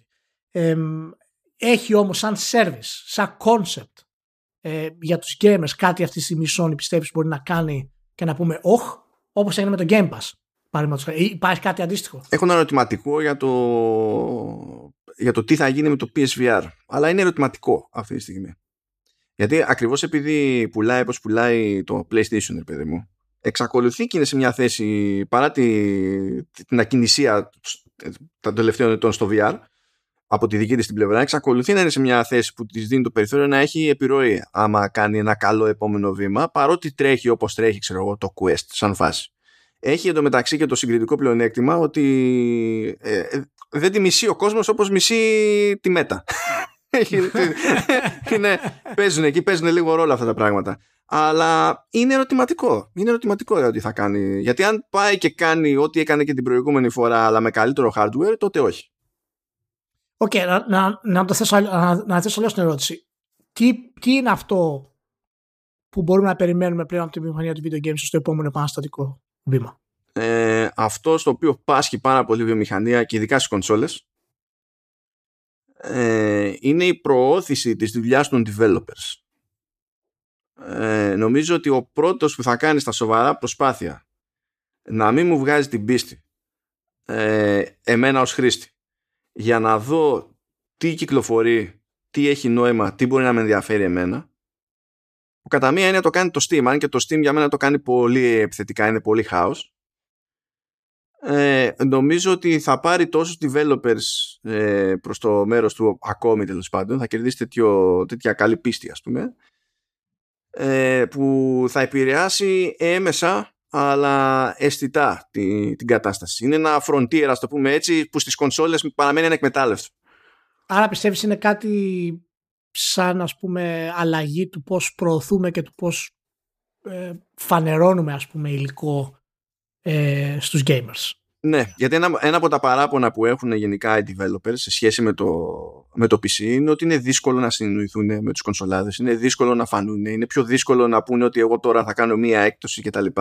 Και αυτό σημαίνει ότι πηγαίνει η αλυσίδα και είναι κάποια πράγματα πιο δύσκολα και για, του, και για τον καταναλωτή στο τέλος και δεν το έχουν κάνει καλά μέχρι στιγμής σε οποιαδήποτε κονσόλα. Θεωρούν ότι ένας ωραίος τρόπος να το κάνεις αυτό είναι να μου πείζεις με, με άσχετα πράγματα την κεντρική σελίδα, το κεντρικό μενού του, του συστήματος και δεν κοιτάς πώς είναι τα μούτρα σου όταν μπαίνω για πρώτη φορά στο store. Δηλαδή, δεν γίνεται στο, στο, στο Xbox να μπαίνω στο store, να πατάω το, το, την επιλογή deals και να μην είναι σίγουρο ότι θα με βγάλει στις κατηγορίες των προσφορών. Ε, και δεν είναι λογικό επίσης να μπαίνω στο store του PS και επειδή έχει αποφασίσει ότι θα σπρώξει δύο παιχνίδια ας πούμε πάνω απ' όλα να τους δίνει άπειρο χώρο στην οθόνη μου που πλέον καλά η δική μου οθόνη μπορεί να μην είναι έτσι αλλά του κόσμου είναι ξέρω από 55 ίντσες και πάνω και να χωράει δύο τετραγωνάκια δύο τετραγωνάρες βασικά με βάση τα κονέ που έχει κάνει με τους συνήθεις υπόπτους κτλ. Δεν είναι έτσι. Πρέπει να αρχίσουν να συνεισφέρουν στο δημιουργικό της υπόθεσης γιατί έτσι θα χτίσουν και αυτοί οι σχέσεις και θα δώσουν και το περιθώριο στο, στο χρήστη να ανακαλύψει πράγματα. Δεν είναι τυχαίο που ένα από τα ε, θετικά που λέγεται, συζητιέται γενικότερα ότι έχει φέρει το Game Pass είναι ότι με το ότι έρχονται κάθε φορά καινούργιοι τίτλοι σε δόσεις στο Game Pass έχει ο άλλος κίνητρο να μπει, να δει latest additions ξέρω εγώ ποια είναι και τότε είναι σίγουρο ότι θα δει ο άλλος και κάποιους πιο ύποπτους τίτλους πέραν από τους μεγάλους. Είναι σίγουρο και αυτό θεωρείται ε, ε, πλεονέκτημα και φαίνεται στο ότι τέτοιου είδους τίτλοι που είναι πιο indie ή πιο ξέρω εγώ ε, triple I, double A δεν ξέρω πώς λέει ο καθένας έχουν το περιθώριο να βγουν στο Game Pass και να τραβήξουν το, την προσοχή του κόσμου και είναι γελίο αυτό το πράγμα να μην είναι ε, προτεραιότητα στο σχεδιασμό του ενός και μοναδικού store που έχει κάθε πλατφόρμα. Εγώ θα πω ότι παράλληλα με αυτό νομίζω ότι ένα από τα επόμενα βήματα γενικά για την αλλαγή του gaming και της κουλτούρας μας ε, θα είναι η δημιουργία κάποιου online museum το οποίο εταιρείες θα μπορούν να συνεννοηθούν και να έχουν εκεί για τους τίτλους για όλους τους gamers ας πούμε. Ή τουλάχιστον αν όχι μοντέρνους τίτλους ε, τίτλους όπως είναι παλαιότεροι όπως είναι της Amiga όπως ε, πολύ παλιά του PC ας πούμε και τα λοιπά, να μπορούν να γίνονται μέσω streaming αυτό το πράγμα. Και αυτό τώρα εντάξει είναι pipe dream, δεν πρόκειται στην ουσία να γίνει ποτέ, αλλά νομίζω ότι ξέρεις, αυτή, αυτή η έννοια ότι κάποιος μπορεί να μπει σε μια υπηρεσία και να έχει πρόσβαση σε κλασικά παιχνίδια τα οποία είναι πολύ δύσκολο να βρει. Δεν χρειάζεται καν να είναι ξέρεις, όλα τα παιχνίδια. Να είναι παιχνίδια που είναι δύσκολο να βρει αλλού και να μπορεί εύκολα να τα παίξει χωρίς να κάνει λογαριασμούς, να κατεβάσει πάτσει, να χρησιμοποιήσει mouse. Στην τηλεόρασή του, στον καναπέ του, τσακ, Lands of Lore. Είναι Lunch of Lore. Τι θα παίξω στη τηλεόρασή μου χωρίς να μου βγει πίστη Lunch of Lore. Μπράβο, Ηλία. Λοιπόν, να είστε όλοι καλά. Ε, να έχετε πολύ καλή χρονιά και πολύ καλή αλλαγή του χρόνου. Πότε θα βγει το πόντα αυτό, Μανώ; Ποιος ξέρει, με πιέζει τώρα. Υποτίθεται ότι είναι γιορτές. Θα το βγάλω όταν θα το βγάλω. Θα το ακούσετε όταν θα το ακούσετε. Εντάξει, εντάξει. Να είστε όλοι καλά και θα τα πούμε σύντομα για από τη νέα χρονιά με ακόμα περισσότερο vertical. Ciao.